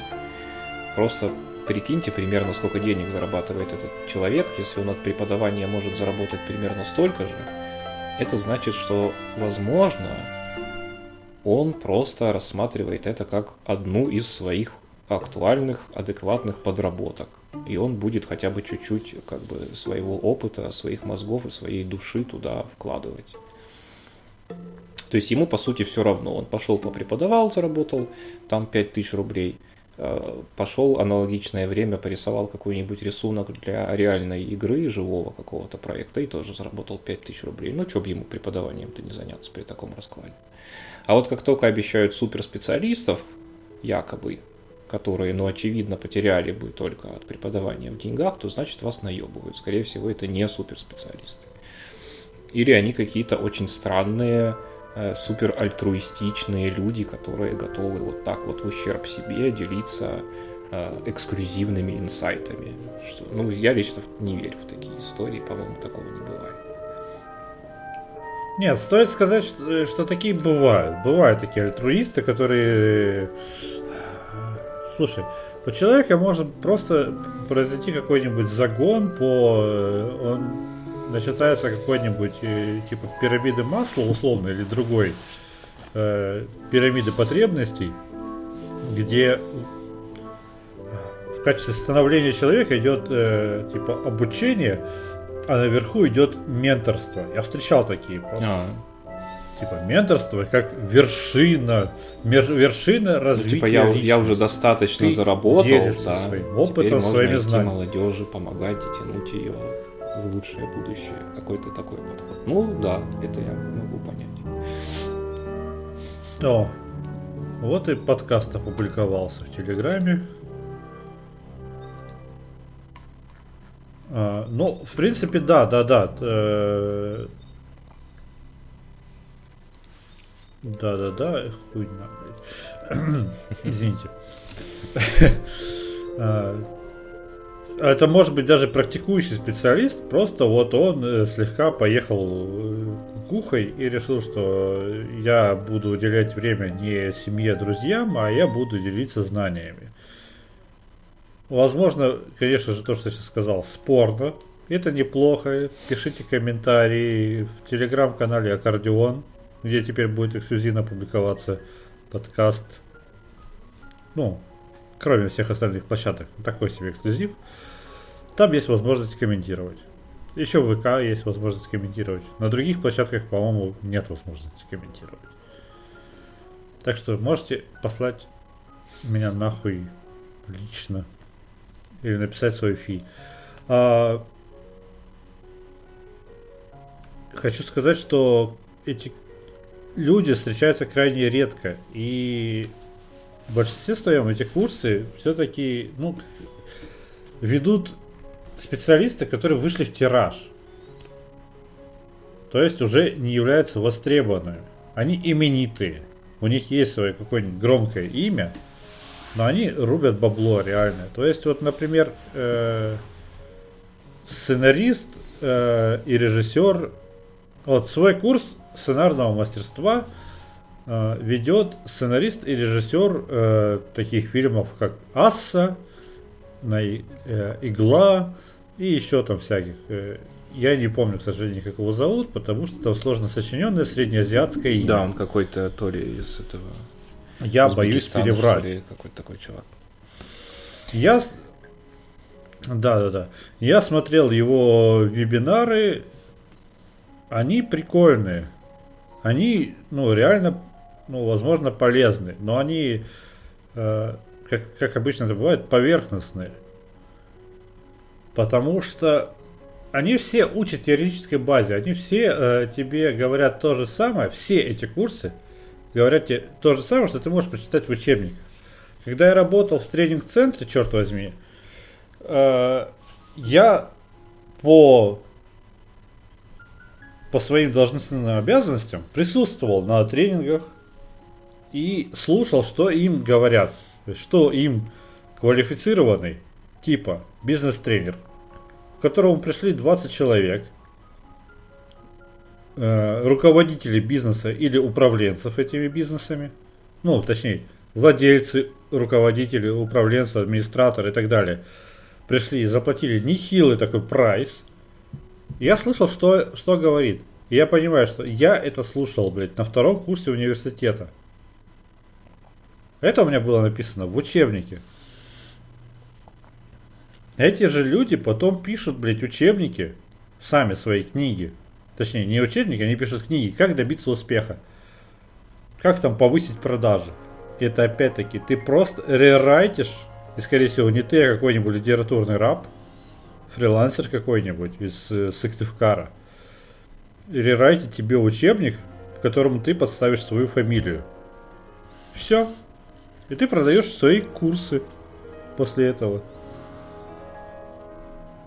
любые знания с этих курсов можно получить самостоятельно, дешевле. Но тут вопрос мотивации идет. Ты или покупаешь учебник, или скачиваешь его, или пользуешься бесплатными материалами из сети и составляешь себе сам учебный план и занимаешься этим. Или же тебя ведут за ручку. ты платишь, по сути, за то, чтобы тебя вели за ручку. Ну да, чтобы следили за тобой, На экзамены там тебе курсах. всякие устраивали, да. да. Наз- назначали домашние При этом задания. они это понимают. Вот, вот, чувак. Они это понимают, и во многих этих курсах существует э, несколько тарифов. Если ты когда-нибудь хотя бы заходил хоть на один сайт таких курсов, я думаю, ты Конечно. встречал. Да, тарифов, сейчас тарифов всегда Самая несколько. распространенная система. э, И в, в базовом тарифе практически никогда не будет домашних заданий и их разбора. Это будет всегда в Advanced тарифе. А в Pro у тебя уже будет полный фарш и куратор. Да, Ты что, да. Куратор. Лично твой. блядь. То есть Можно написать ему в WhatsApp. такой, который будет тебе молодец. У вас, да, можно с ним созванивать в любое время, блин. Там, ну, с 10 до 13 почетным дням. И мне кажется, что популярность этих курсов, ну, слушай, это как обычно. Если бы они, если бы на них не было спроса, не было бы такого количества предложений, как мне кажется. С одной стороны, с другой стороны, возможно, сейчас рынок немножко перенасыщен, потому что курсов, ну, как бы, ну, прям до хера. И я считаю, что э, это симптоматика кризиса, что люди потеряны. Люди не знают, куда приткнуться со своими академическими знаниями, полученными в, в их высших учебных э, заведениях, если они там учились. Или они понимают, что они где-то пред- э, приняли неправильное решение, и сейчас нужно как-то переобуться на ходу. И вот они пытаются это сделать, но опять-таки, лучше, чтобы тебя за ручку вели. Поэтому этих курсов так много. То есть, они появляются на почве того, что существует очень много людей, неуверенных в правильности своего выбора. Ну, во-первых, да, во-вторых, И что они люди хотят просто что-то бывают изменить. истерично пытаются там начи- начинают менять профессию и тоже, ну как бы в какой там вуз можно по- пойти учиться на копирайтера, например, ни в какой же. Ну то есть у нас это все преподается исключительно в формате каких-то курсов, так или иначе. У меня был копирайтинг предмет целый год. Но этого было мало, конечно. ну вот же. да. Ну то есть может быть на каких-то рекламных кафедрах его даже как-то и преподают. Ну как, это большой вопрос. Это в целом, мне кажется, такая тоже, а, как это сказать, э, ви- видимая часть, видимая... Сейчас, извини, Да, этот же... да. пр- Прости. Э, э, Это же преподаватель э, давала полугодичный курс НЛП, который также у меня отмечен в дипломе. Прекрасно. Э, Так что... А НЛП как бы до сих пор идут споры. Работает Так это там, блин, не все работает. неверифицируемое, там все, попера не приложишь, так что это- без доказать. Невозможно ни доказать, ни опровергнуть. Любимая ученая ситуация, как это часто в гуманитарщине бывает. Э, Мне кажется, это видимая часть просто айсберга, и, проблема гораздо глубже и шире. Просто огромное количество людей на рынке труда, которые ни хера не понимают, куда себя деть, да, и ни хера не понимают, чем заниматься. И далеко не всегда это говорит о том, что они получили какое-то неправильное базовое образование в ВУЗе. Потому что если они в этот ВУЗ э, поступили там как-то через три пизды колена, потому что родители их туда запихнули, э, дефолтно получили какую-то э, изначально неинтересную им специальность как-то на тройке там сдали, еле-еле защитили диплом, то ну а что ты получишь на выходе? То есть э, в целом как бы, качество высшего образования, и это не только российская проблема отнюдь, очень сильно как бы упало в последние лет 30-40, а может быть даже и 50, ну в целом там после войны, скажем. М, Второй Какой? мировой. И особенно в гуманитарной сфере, то есть а, по- Подожди. А, подожди секундочку, извини. А почему до войны было образование лучше? Ну, потому что все готовились к войне, и была незадолго до того Первая мировая, которая подстегнула сначала необходимость э, плодить инженеров высококвалифицированных в чудовищном количестве, ну а вслед за этим как-то и гуманитарщина подтянулась плюс-минус. Потому что э, начался модерн, э, как бы выплеснулся за пределы России, где он был одним из самых крутых, и возникли всякие там первые художники-авангардисты, Сальвадор Дали, Пикассо, там, не знаю, предструктуралисты, и в целом понеслось, и в гуманитарочке тоже. Как раз во многом потому, что с Первой мировой вернулись люди, покалеченные ею, и стали писать, и рисовать, и там, и снимать на видео всякие страшные штуки провокационные, авангардные. Ладно, как позиция принимается, окей, Ну хорошо. все, после войны просто наступило благолепие 60-х. Хиппи-революция, вот это вот все. Институты стали как бы местом тусовок больше, чем местом получения реального образования.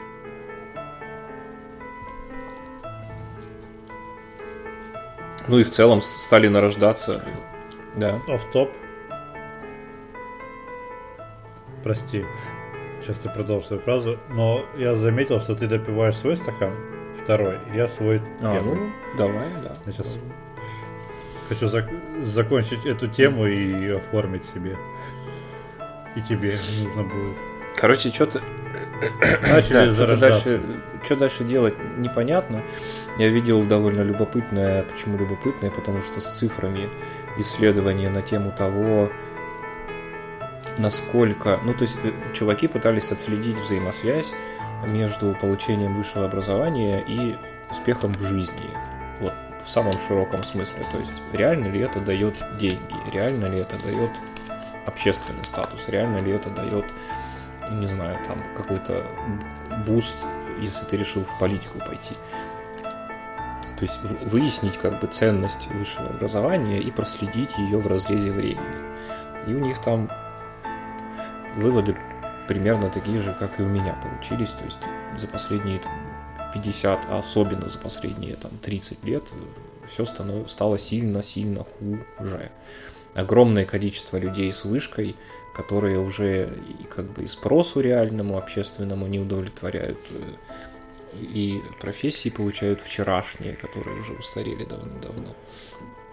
И учатся на отъебись, э, не заботясь совершенно о качестве этого самого образования. Поэтому, как бы, если ты хочешь быть сейчас крутым, у них был вывод такой, то тебе нужно переходить на следующий уровень, то есть э, докторантура и вот это вот все. Ты должен быть кандидатом наук, как минимум, чтобы сравняться по статусу с обычным выпускником вуза э, 30-летней давности. Э, Резюмируя как-то тему курсов, э, точнее не резюмируя, а слегка дополняя, хочется еще сказать такую вещь, что ну, стремление меняться у людей, это тоже, ну, встречается. Причем по-разному. Где-то ты просто, ты можешь не получить вообще никакого образования, просто закончил школу с, по сути, с кучей бесполезных знаний, каких-то общих, которые, если ты не начнешь совершенствовать, тебе пригодится только то, что ты умеешь читать и писать. И знаешь, что огонь горячо, вода мокрая. Ну, Да, и в розетку Всё. пальцы не надо засовывать. потому что мы знаем, что и при этом все равно люди в розетку Конечно. пальцы суют. Ну или по-другому. Ставят, заряжают э, в ванне телефон с банкой, банка падает у них в ванну, блядь, и умирает человек. Реальный кейс, кстати. Это уже теория Дарвина какая-то прям. Воплоти. И э, есть люди, которые просто находят в себе внутренние ресурсы, не ишачить и не, не просто тянуть лямку, а как-то пытаться, типа, к дольчевите идти, да? И, ну, как, если это не финансовая э, такая реализация, хотя было бы приятно в любом случае, то хотя бы какая-то индивидуальная, творческая. Чтобы тебе просто было не так тошно жить, потому что, насколько я уже вот сейчас вот понимаю, что очень многим людям, блядь, просто жить тошно, блядь. Ты такой, ты терпишь, блядь. Что-то все не то, постоянно все не так и не то, блядь. И ты или сдаешься, и такой, ну я сейчас блядь, вот эти 8 часов потерплю, ну плюс час туда, час обратно. Но зато дома, блядь, я сварю пельмени и посижу перед телеком. Вот это будет охуенно, под пивко. Вот это да. А завтра, завтра снова потерплю. Ну, да, Ну, это еще поделаешь. грустнее. И у меня такое ощущение... И так живут, живут очень многие люди, как мне кажется. У меня здесь всегда, у меня вот здесь бунт работает. Если мне начинает работа бесить, я с нее, блядь, в, в ущерб себе, я ухожу, блядь. Я понимаю, что, блядь, ну я, я просто как-нибудь э, зай- пойду на курилку, блядь, на 19 этаже, но вернусь не в офис, а, блядь, на парковку быстрым путем. Да, на самом деле, да, конечно, ради бога. да. Лучше быть каким-нибудь инстологом, чем продавцом-консультантом. Так что я понимаю людей, которые делают этот выбор. Биологом, биологом. чувак. Или биолог. Ждали ли, чтобы Клабхаус так быстро сдохнет? Ну, они пытались, мне кажется, вот быстро-быстро что-то там заработать на, на этой теме, а там сколько прожила, столько прожила. На самом деле достойно уважения, потому что это такая предпринимательская жилка, просто направленная слегка не туда. вообще, да, это надо Люди шарят, где хайп, но, успеть сообразить, сориентироваться, как но, но делают Да, это да, в срата. А, плюс не стоит забывать о такой хуйне, как выгорание. Когда ты делал, делал, делал очень долгое время что-то, и в процессе ты где-то у тебя что-то пошло не так, ты где-то перетрудился, а, не получил дож- должного фидбэка, или что-то в жизни случилось, и ты просто перегорел, ты больше этим не хочешь заниматься. И у тебя опять-таки варианты а, это уйти с головой во все это просто ты такой, о, ну ладно, ну вот так живем, и ты просто начинаешь тянуть лямку, или ты начинаешь искать новые варианты, куда-то перестроиться, куда-то уйти. Где-то называется, кстати, мне кажется, перегорание с кризисом среднего возраста тесно связано. Ну, возможно. А, и просто пытаешься найти новую сферу применения, в которой э, применение себя, а, в которой твои уже полученные знания могут пригодиться. И по, и по пути, принимая различные решения, ты понимаешь, что нужно будет нихуево так ебашить. Ну, это, это очень личный пример, это я про себя говорю. Что, блядь, я с СММом я, блядь, вообще ничего общего иметь не хочу. Блядь. В рот ебал, блядь, эту хуйню. Потому что- Понимаю, понимаю. Это все делается ради отчетиков, блядь. Копирайтинг, без который э, копирайтинг ради копирайтинга тоже нахер идет, блядь. Он меня бесит. Когда тебе говорят, что перепи- напиши статью о пользе бега, но существует 20 статей куда лучше, чем то, что напишу я. Нет, я могу написать на уровне, но не напишу лучше. Потому что те очень годные. Тогда зачем? Вот я не понимаю. Ну, поделись ссылкой. Просто вот. Все. Потому что это не обязательно коммерческие блоги. Кто-то в открытых блогах пишет хорошие статьи. Эти профессии, ну, зачастую просто вот э- э- эти задачи, не профессии, эти задачи не нужны. Ну, по крайней мере, в том виде, в котором их требуют сделать, да. ТЗ же, как правило, именно так и формулируется. Просто сделай еще одну статью о беге. Не придумай что-то новое про бег, да. Не напиши нечто выдающееся и отличающееся от всего остального. А вот у нас есть 20 отличных статей про бег у наших конкурентов. И нам нужна статья про бег в наш блог тоже. Давай, садись, пиши. Да? Причем сравнивать я буду с их статьей. Конечно, ну, естественно. А кто сравнивает, как сравнивает, непонятно. И на этой ноте мы переходим к следующей теме. Мы поговорим про еще две экономики, Который, кстати, я считаю, что в университетах этому не учат вообще. То есть, ну, до этого, во-первых, не дошли, потому что учебники написаны хер знает когда. А во-вторых, ну, это прям современные тренды. Это прям то, что возникло в 20-м, ну, последнюю пятилетку, ладно, я не буду говорить как, когда. Мы поговорим сегодня про гик экономику, экономику внимания. Артем, я прошу тебя ввести в курс гик экономики, если можешь. Я хочу, чтобы просто было больше твоего голоса в подкасте. Да мне кажется, его и так до хрена. Тебе скинуть? Да нет, у меня, нет, у меня есть это все перед глазами. Я думаю, что оно нам даже особо не понадобится. Мы на самом деле уже подняли эту тему в, в некомпетентности, затронули, то есть они подняли частично. Речь идет э, об экономике, в которой заняты люди, занимающиеся, как правило, каким-то как раз-таки не особо квалифицированным трудом э, и работающие в разнообразных современных цифровых э, экосистемах по оказанию тех или иных услуг. Э, Супер классический пример, который общепонятен и у всех на устах, это Uber, который, в общем, служит уже много лет как бы ролевой моделью и одним из самых миметичных примеров того, как это происходит. В чем там смысл? Смысл там в том, что наши всякие Яндекс Такси и прочие работают точно так же. Как известно, они вовсе никакие не такси, они информационные сервисы, которые оказывают услуги по э, информационному соединению между как бы абонентом, то есть человеком, который хочет вызвать машину, и водителем. Водитель в этой системе не является сотрудником таксопарка, ну или является, но таксопарк просто подключен к этой системе, опять же. Он просто отдельное лицо, ИП или самозанятый, или как-нибудь еще, и он выступает в качестве, как это обычно называется, партнера соответствующего сервиса, то есть э, формальные какие-то связи между ними минимизированы, и это очень выгодно для самого сервиса, потому что в случае чего, по большому счету, он ни за что ответственности не несет.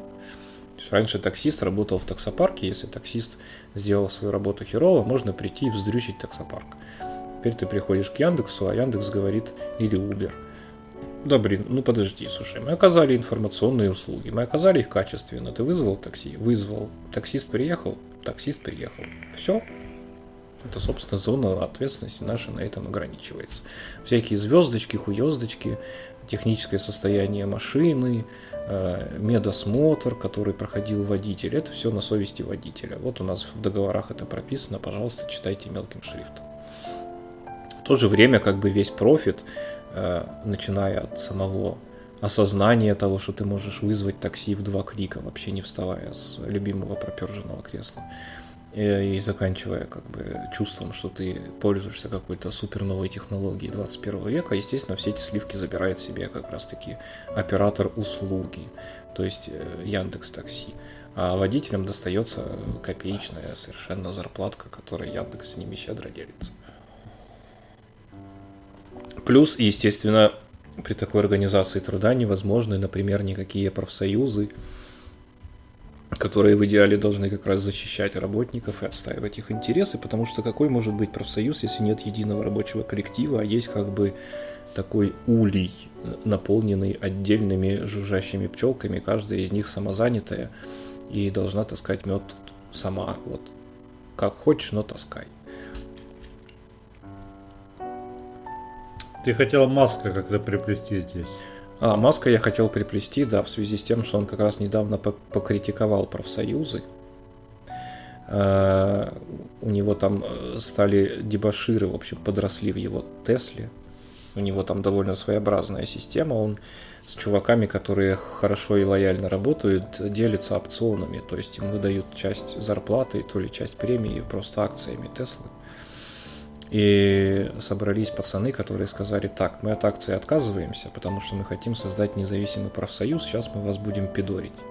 Про повышение зарплаты, повышение отчислений там во всякие соцстраховки, и медицинская страховка получше. Их уволили? Нет, нет, ну это все-таки Соединенные Штаты, это очень тяжело. Они уже организовались в организацию, их теперь тяжело отпидорасить.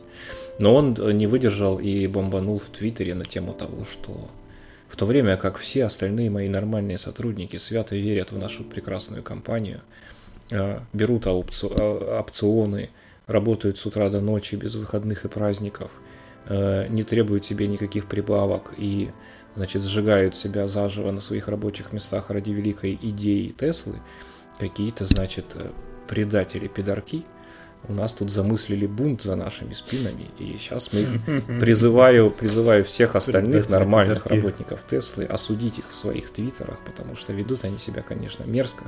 Мы тут людей в космос отправляем, делаем машины будущего, а они, сволочи, такие рабочие права свои защищать хотят. Представляешь, что удумали? Социалисты, коммунисты, вообще расстрелять бы их было бы неплохо, жаль, нельзя. А, про гик-экономику стоит еще сказать, что а, эти э, люди, то есть это не только про водителей такси или про сотрудников завода, которые могут нас по факту являться не сотрудниками завода, а так партнерами такие, или вольно наемным, то есть я просто обязуюсь э, предоставить компании Tesla определенный ряд услуг, в определенный период времени. Такой вольный подрядчик с бессрочным продлением договора. А, также это еще присутствует э, в курьерских услугах, причем курьерские не только вот, э, по российским реалиям вот эта доставка еды, но доставка грузов, а как это доставляет Amazon, доставляет... Э, в общем, эти компании э, придумывают свой новояз. Они используют различные эфемизмы, чтобы подменять понятия. Они используют вместо с э, работник партнер, допустим, или что там еще может быть, союзник. Ну, союзник странно звучит, пожалуй. В общем, партнер, а, который предоставляет услуги которые, вот мы, мы, как Артем правильно сказал, что мы информируем о том, что компания какая-то, мы информируем о том, что мы можем доставить. Как это будет доставлено? За качество услуги мы не отвечаем. Потому что, ну, это вот косяк нашего партнера. Все, что он сделал, это, это его проблема. Если он сделал что-то хорошо, мы напишем об этом пресс-релиз, мы напишем об этом в Твиттере, мы напишем об этом тогда-то. Если наш а, курьер, который на самом деле является, курьер является не сотрудником компании, является партнером компании, а спас ребенка, то это наша победа. Если курьер, э, который является не нашим сотрудником, а является нашим партнером, убил ребенка во время исполнения заказа, это не наша проблема. Это сделал сотрудник, э, не сотрудник, а сделал партнер. Мы не отвечаем за действия партнеров. То есть мы гордимся тем, что делают наши партнеры, и не стесняясь об этом говорить. Но мы осуждаем, если наши партнеры косячат. Это наша позиция. Мы всегда хороши. Мы всегда делаем свою работу хорошо.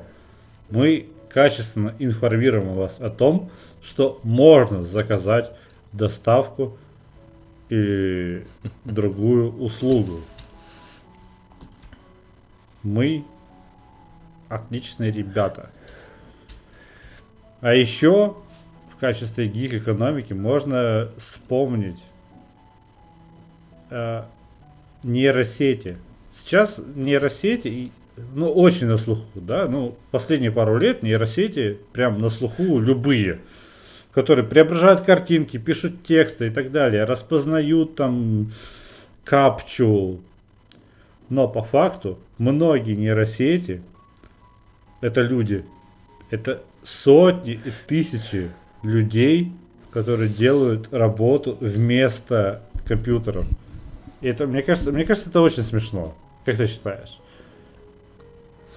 Ну, это да, Даже- это такая это- довольно грустная это- ирония, но ирония, да, да, да. Это- Тут есть тоже очень простой пример у того же Я- Яндекса есть сервис Толок, а вот эти несчастные бедные толокеры, они в том числе как раз этим занимаются. Если кто не сталкивался, то это просто сервис всякой копеечной хуйни. Ты просто сидишь там и клацаешь, как правило, в мониторе на какие-то кнопочки абсолютно бессмысленно, получаешь за это там свои 60, 30, 15 рублей в час и охуеваешь от бессмысленности своего существования. Я так думаю, все остальное свободное время. Да, при этом они позиционируют это как э, сервис, который позволяет людям на досуге зарабатывать деньги, то есть для декретных мамаш, инвалидов и так далее. Ну, или если тебе делать нехуй. Я там зарегался, посмотрел, что они предлагают, и охуел, и ушел. Потому что они такие, ну вот, покажите нам, отметьте на картинках все э, как капча вот буквально. Они такие, «А, отметьте, вот мы вам присылаем 100 картинок, отметьте все, где изображены дорожные знаки со стрелкой влево. Ну да, тут проблема в том, что За это мы вам заплатим 20, 20 рублей. нейросети слишком тупые, чтобы учиться самостоятельно, их нужно всему этому учить, а учить их должны люди. Вот так и получаются такие прекрасные работы. То есть, возможно, э, когда вам говорят, что вот сейчас нейросеть обработает ваш рисунок и пришлет результат через 5 минут, это рисует какой-то бедный индус за 10 копеек. То есть ваш шарж анимешный рисует индус. Подумайте об этом. Это, это на самом деле это какая-то киберматрица, это, это антиутопия, вот как она есть. Ну, воплощенная, да. То есть, ну, как бы, я не знаю, советский алкаш, который собирал бутылки, просто сдавал их и покупал себе потом портвейн, он гораздо более благородное и свободное, по сути, свое существо. Потому что сейчас он собирает бутылки. Потом он встретил другого алкаша, он бросил их собирать и забухал с ним. Или подрался. Или пошел там к любовнице, тоже страдающей от алкоголизма, они там запили на неделю, потому что она продала телевизор. Э, У него какой-то драйв в жизни, движение, какие-то новые цели, перспективы, внезапные приключения. А тут даже э, как бы доход сравнимый, то есть такой же бичевский, а всего этого даже нет. То есть ты сидишь как прикованный к этому монитору, и еще специальная система следит за тем, как ты сидишь за этим монитором, и вот здесь вы указали неправильно знак с поворотом направо, вы оштрафованы на 15 рублей. И еще минус 20 социального кредита. Ян- Минус чашка Яндекс. Яндекс недоволен Вот. вами. За, за следующее такси вы заплатите в три раза больше. Ну, то есть вот как-то так получается. Следующий таксист вас, вас отпиздит. Подробнее о приключениях э, советских сборщиков бутылок и, и прочем читайте у Венечки Ерофеева, конечно же.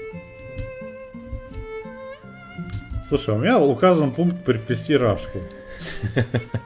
Так а чё? Как мы в качестве гик, гик-экономики... Мы, мы всю тему это делаем. Ну, да, те же самые... Погрузи- да, погру- те же самые курьеры. Погрузитесь в они. экосистему Яндекса. Все, вот это абсолютно сферическая в вакууме компания, продуцирующая гик занятость в промышленных масштабах. Ну, в принципе, да. Ну, таксисты, как самый рас- распространенный пример, даже они более распространенный, более популярный пример, чем курьеры. Потому что курьеры гораздо чаще делают свою работу нормально. Таксисты косячат чаще. Ну, Потому что с справедливости ради, таксистом да. ты контактируешь... ко- Нет, тут еще стоит сказать, что э, с курьером ты контактируешь 20 секунд в среднем где-то. Вот он тебе позвонил в дверь, ты принял заказ. Все. Это весь твой контакт с курьером. А, при этом с таксистом ты садишься в его машину. Где, куда он подъехал? Он подъехал, блядь, к, к твоему подъезду, к твоей калитке, блядь, или он подъехал к э, через 100 метров, и тебе нужно идти эти метры. Ты уже раздражен. Ты садишься в машину. Машина припаркована возле лужи, блядь. Тебе нужно в лужу зайти, чтобы сесть. Или, блядь, нормально там может. В машине пахнет или нет? Сиденье подвинуто или нет? Там шансон ебашит или, блядь, нормальная музыка? А если нормальная музыка, она ебашит, как, чтобы тебе просто перепонки выжглись, или как на каком-то приемлемом уровне. Таксист пахнет, он выглядит нормально, он начинает с тобой разговаривать, он такой, слушай, ну Соловьев-то в последнем выпуске был прав. Ну, хохлы-то совсем охуели.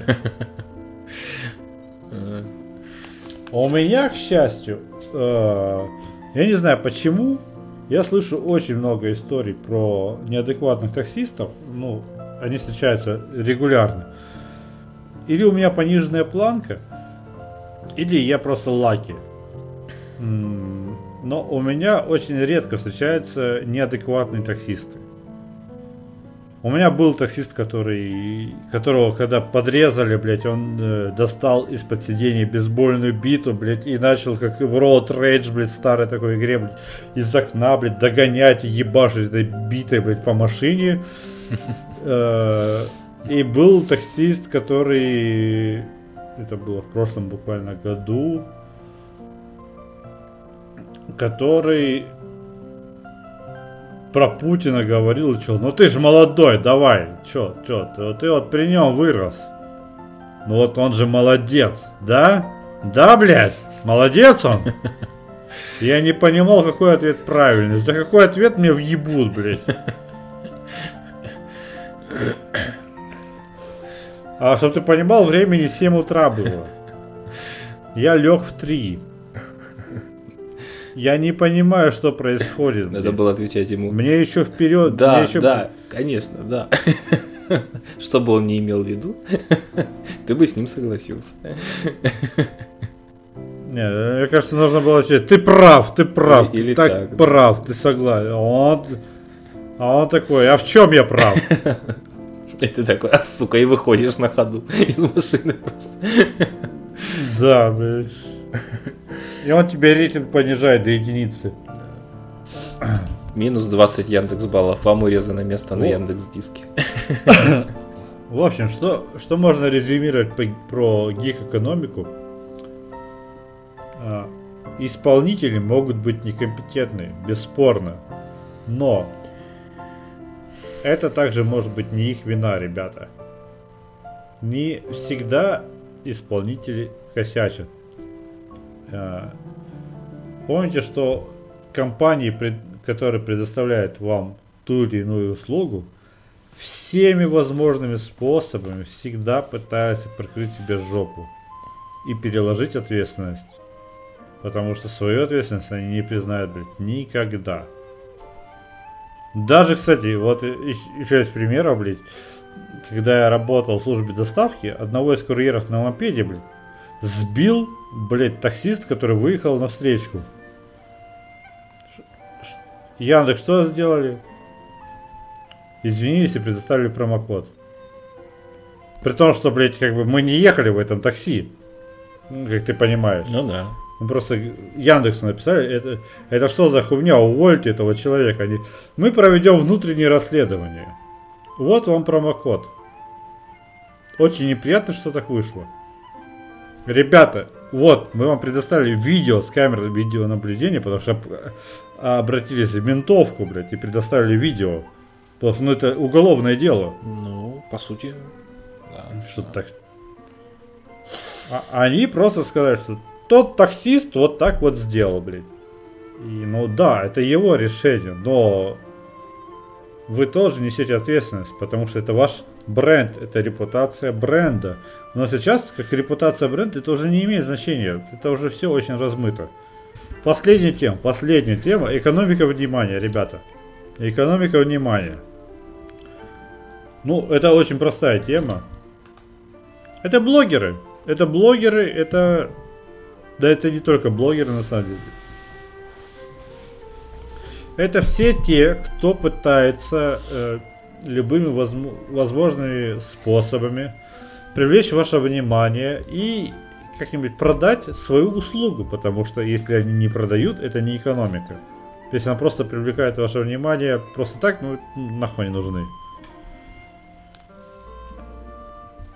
Кстати, здесь, возможно, оф топ вот эти ебаные всякие скандальные звезды, которые творят хуйню. Это считается экономикой внимания? Ну да, вполне, а что нет-то? Ну вот так, вот, вот тут мне интересно просто, вот такая мразота, как инстасамка. Я думаю, ты слышал про нее. Ну, я слышал только, да. К счастью, не видел, но слышал. Ты не видел, блять, она выглядит отвратительно. Ну вот я поэтому и не Короче, хочу. это... Эта барышня э, делает низкосортный рэпчик э, с довольно залипательными причем мотивами, за что спасибо композиторам, продюсерам, гострайтерам, вряд ли ей. Э, и в соцсетях она ведет себя просто как мразь конченая. Она там публиковала, как она выгоняла своих э, визажистов, промоутеров и, и там други- другой персонал за то, что они типа а- опоздали. Причем выгоняла она их после того, как они ее закончили свою работу. Они сказали, а знаете что, вы опоздали на 9 минут. Я, блядь, вас ждала. Блядь, я такого, блядь, отношениях не позволяю, блядь. Пошли нахуй отсюда. И, блядь, взяла их вещи, блядь, вот эти, представь, косметические, блядь, чемоданы. И такая на порог, блядь, за порог, точнее, за порог выкинула всю эту хуйню. Такая, нахуй пошли отсюда. Твиттер взорвался, конечно же. Мразь отменить. Но в России как бы отменить не работает, мы просто такие. Ага, хорошо, теперь я не знаю. Я не удивлюсь, если это постановка на самом деле. Очень возможно. А, только зачем? Ну, люди так продвигаются, мне кажется, из, из В общем-. Черный пиар. Ну, в общем, мне очень сложно представить, что вот такой человек по- посмотрел вот это отвратительное видео, потом, так, инстасамка это кто, это кто, блядь? Так, это вот эта мразь, ага, хорошо, блядь, фу, отвратительно. Так, блядь, а чё она слушает? О, о, заебись, вот это качает. Ага, ага. Я куплю ее альбом и билет на концерт. Ну, чувак, это не работает. Ну, слушай, судя по Ну, количеству... это так не, не должно Судя по работать. количеству ее подписчиков, это именно так и работает. Но Это, ну, то есть, очень многие, я думаю, просто хотели бы так же. Это такое. А а вот были бы у меня деньги, и я тоже бы всех бы посылал бы нахер. А так на меня орет продавщица в пятерочке, и я молча терплю и иду домой есть свой майонез с сосиской. Тоже нормальный механизм психологический, вполне объясним. Но это сложная тема, и которую мы, опять-таки, творец и творчество, творец и творчество. Мы к ней вернемся еще не раз, блядь, я считаю. Я эту тему, блядь, еще не закончил. Я считаю, что мы новые грани откроем. В общем, экономика внимания это когда люди любым способом пытаются привлечь, желательно каким-нибудь позитивным, привлечь внимание к своему творчеству, к своему продукту, который они производят. Чтобы его продать, конечно же. Что бы это ни было. Поэтому, кстати, возникает вот эти курсы по старителлингу. Почему? Курсы, как сделать клевые сторис в Инстаграме. Я думаю, такое ты тоже встречал. Ну, Maker это Я называется. встречал, да. блядь, вакансию. Я лучше встречал. Режиссер сторис. Это уже серьезная заявочка какая-то. да. Режиссер, блядь, сторис. Это же, блядь, это... Блядь. Я слишком стар для этого дерьма. При этом эти люди публикуются... они пользуются благами Инстаграма, Ютуба, Твича, ВК и других социальных сетей, потому что экономика внимания э, работает только в социальных сетях или на э, платформах с бесконечным бесконечным контент мейкингом, вот. Я надеюсь, что ты хоть это хоть как-нибудь вырежешь, блядь, и почистишь. Лишние 10 секунд. Я джингл из этого сделаю. Сука, блядь. Но все эти площадки, а Twitch, YouTube, Instagram а, и прочие, они имеют собственные правила. И это тоже та же самая ебаная гик-экономика. Потому что эти люди, хотя считают себя независимыми творцами и прочими, там такие, мы артисты, мы очень клевые, они полностью зависимы от площадки. Потому что они должны соблюдать их правила. Это во-первых. Там, ну, ладно, тут правила простые, типа, не режь людей, животных и прочее, себя. То есть, и не показывай гениталии и сиськи. Ну, в любой момент все равно, все, равно все могут забавить, забанить, даже если ты особо не нарушаешь, просто потому что там что-то какому-то модератору показалось не так. Да. Я думаю, что там где-то в Потому что ты женщина и напердела. Когда ты ставишь там галочку какую-нибудь в личном кабинете очередную, под ней наверняка подразумевается, что ты добровольно передаешь весь свой контент, там соответствующие права и прочие площадки, она может там размещать в них рекламу, продавать их третьим лицам, отдавать кому угодно данные, полученные с твоих э, там э, э, как это, зрителей, да, если мы говорим про YouTube, или читателей, если мы говорим про блог. То есть конечно. Все, все, что сделано на площадке X, принадлежит площадке X с потрохами, и она в любой момент может с этим сделать все, что угодно. При этом она, естественно, как и в гик-экономике, не э, несет никакой ответственности конечной. То есть, если ты обосрался в прямом эфире, то это ты обосрался в прямом эфире. YouTube здесь ни при чем. Или Twitch тут тоже ни при чем. А вот здесь, кстати, интересно, что... Э, сейчас, секундочку. Во-первых, э, про контент-мейкерство само. На Ютубе очень забавная тема есть, что монетизация начинается э, для роликов от 10, э, продолжительностью больше 10 минут. Я очень часто стал встречать ролики, которые длятся 5 минут, а потом идет заглушка какая-нибудь, или тупо темный экран, или какая-нибудь гифка с музыкой э, на 3, 4, 5, 6 минут лишь бы просто растянуть хронометраж на 10 минут. Ну, они пытаются Потому наебать систему. В таком только случае у тебя пойдет да. монетизация. Да. А во-вторых, про не несет ответственности, это, это же прекрасно. Это вообще, что бы ты ни сделал, э, то есть какой-нибудь блогер выложил, блядь, как он отрубает голову и насилует человека, блядь, или просто говорит, что китайцы узкоглазые, блядь, а темнокожие американцы черные, а геи, блядь, не могут иметь детей, его банят, и для нас это норм. Вот это, кстати, лицемерие, я считаю, что потому что когда люди производят контент в гик-экономике, потому что экономика внимания является, точнее, экономика внимания является частью гик-экономики по сути своей. Хотя, конечно же, контент-мейкер никогда не признается в этом. И тема в том, что мы всегда на стороне площадки. О, YouTube молодцы, да, ну это они правильно сделали. Ну это, ну кроме Твича. Твич пидорас, конечно же. Твич, блядь, это гадкий утенок в этом мире. Ну, но мы, мы будем обвинять блогера, а не площадку. Но если таксист на своего подвез, мы будем обвинять Яндекс, а не таксиста. Точнее, и, и такси, и Яндекс.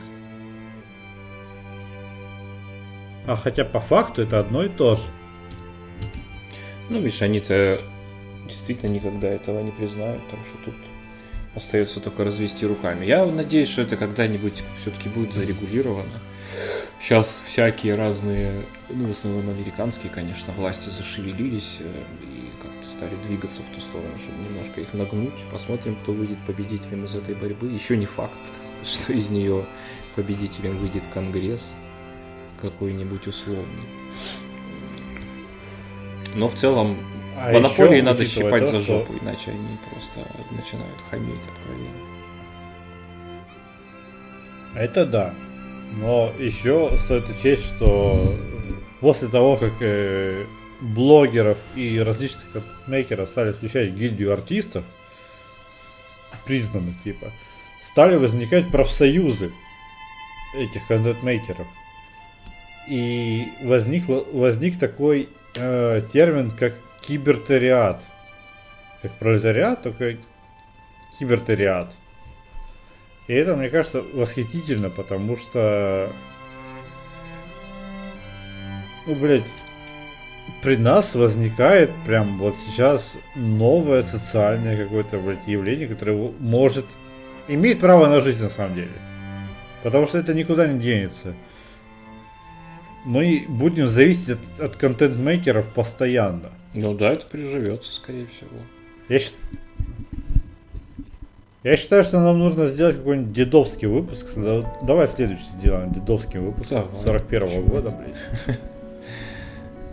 Как мы жили, блядь, без сотовых телефонов? Как мы жили без контент-мейкеров? Просто жизнь до 2005 года. Вот это все, блядь, хуйню. Да, да, да, да, да, да, да, да, да. А... И, в общем, кибертариат, блядь, пытается отстаивать свои права, хотя, казалось бы, какие у них права, когда они соглашаются с условием площадки, да? То есть они, согласи, согласившись уже с условием площадки, они пытаются после этого их оспаривать. Ну да, тут надо, надо Но в базе. Я считаю, что здесь на самом деле. В базе как-то менять правила игры, конечно. Тут надо прям с самого начала начинать. Но здесь выигрывает площадка. То есть не, не соглашайся, если ты с чем-то не согласен. Ну, даже элементарно. Ну, сейчас да, конечно. В одни ворота. С другой стороны, эти правила написаны настолько размыто, что ты никогда не поймешь, когда и за что тебя забанят. Когда и что будет считаться неприемлемым. Это же та же самая тема, что мужские соски хорошо в Инстаграме, женские соски банить. Берегут э, этот девять, э, детскую психику. При этом есть же нейросети. Нейросети, вот этот вопрос уже, нейросети или, блядь, бедные индусы, которые меняют на фотографиях с обнаженными женщинами женские соски на мужские. Это индусы, конечно. Это же дешевле, чем сделать соответствующие нейросети, конечно, индусы. Я предоставляю тебе право подытожить великолепный юбилейный подкаст. Мы так много в нем всего наговорили, что я даже, пожалуй, затруднюсь. Э, давайте так. Э, пользуясь всякими плюшками, которые живут у нас э, в смартфонах, помните о том, что все эти корпорации добра, как известно, на самом деле корпорации зла. И что бы они там через маркетинг не пытались вещать о том, что они все из себя приближают светлое будущее. Возможно, одной рукой они приближают светлое будущее, но другой рукой они загоняют людей на толоку отмечать знаки с поворотом направо за 15 рублей в час. Эм, старайтесь не участвовать в этом настолько, насколько это вам позволяет профессия ваша. И занимаясь профессией вашей, старайтесь быть в ней компетентным не работайте с мудаками, бегите от э, шефов э, самодуров. Если, конечно, вы, вы не умираете с голоду и у вас вообще есть возможность сменить работу как таковая. Э, качайте скилл, старайтесь уходить туда, где вам будет интересно, и тогда вы сами внезапно обнаружите, что вы сами занимаетесь повышением своей компетенции, просто потому что вам искренне интересна тема, с которой вы работаете, или там то, над чем вы работаете. Эм,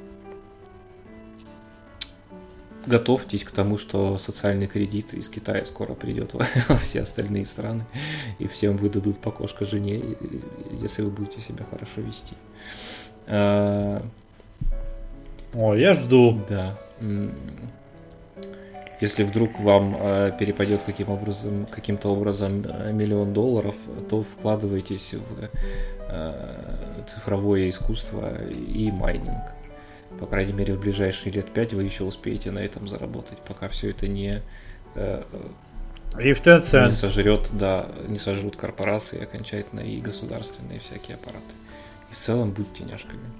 Да, вот такой вышел 40 выпуск подкаста «Медведь АТ». В принципе, как обычно, но довольно продолжительный. Да, пятый десяток Я выпил всего Откроем. 150 грамм вискаря. рекордным хронометражом. Да, много ли нам надо? Мы же уже... И новой обложкой, новым шаблоном обложки. Я буду его придумывать, блядь, еще. Милота. Да.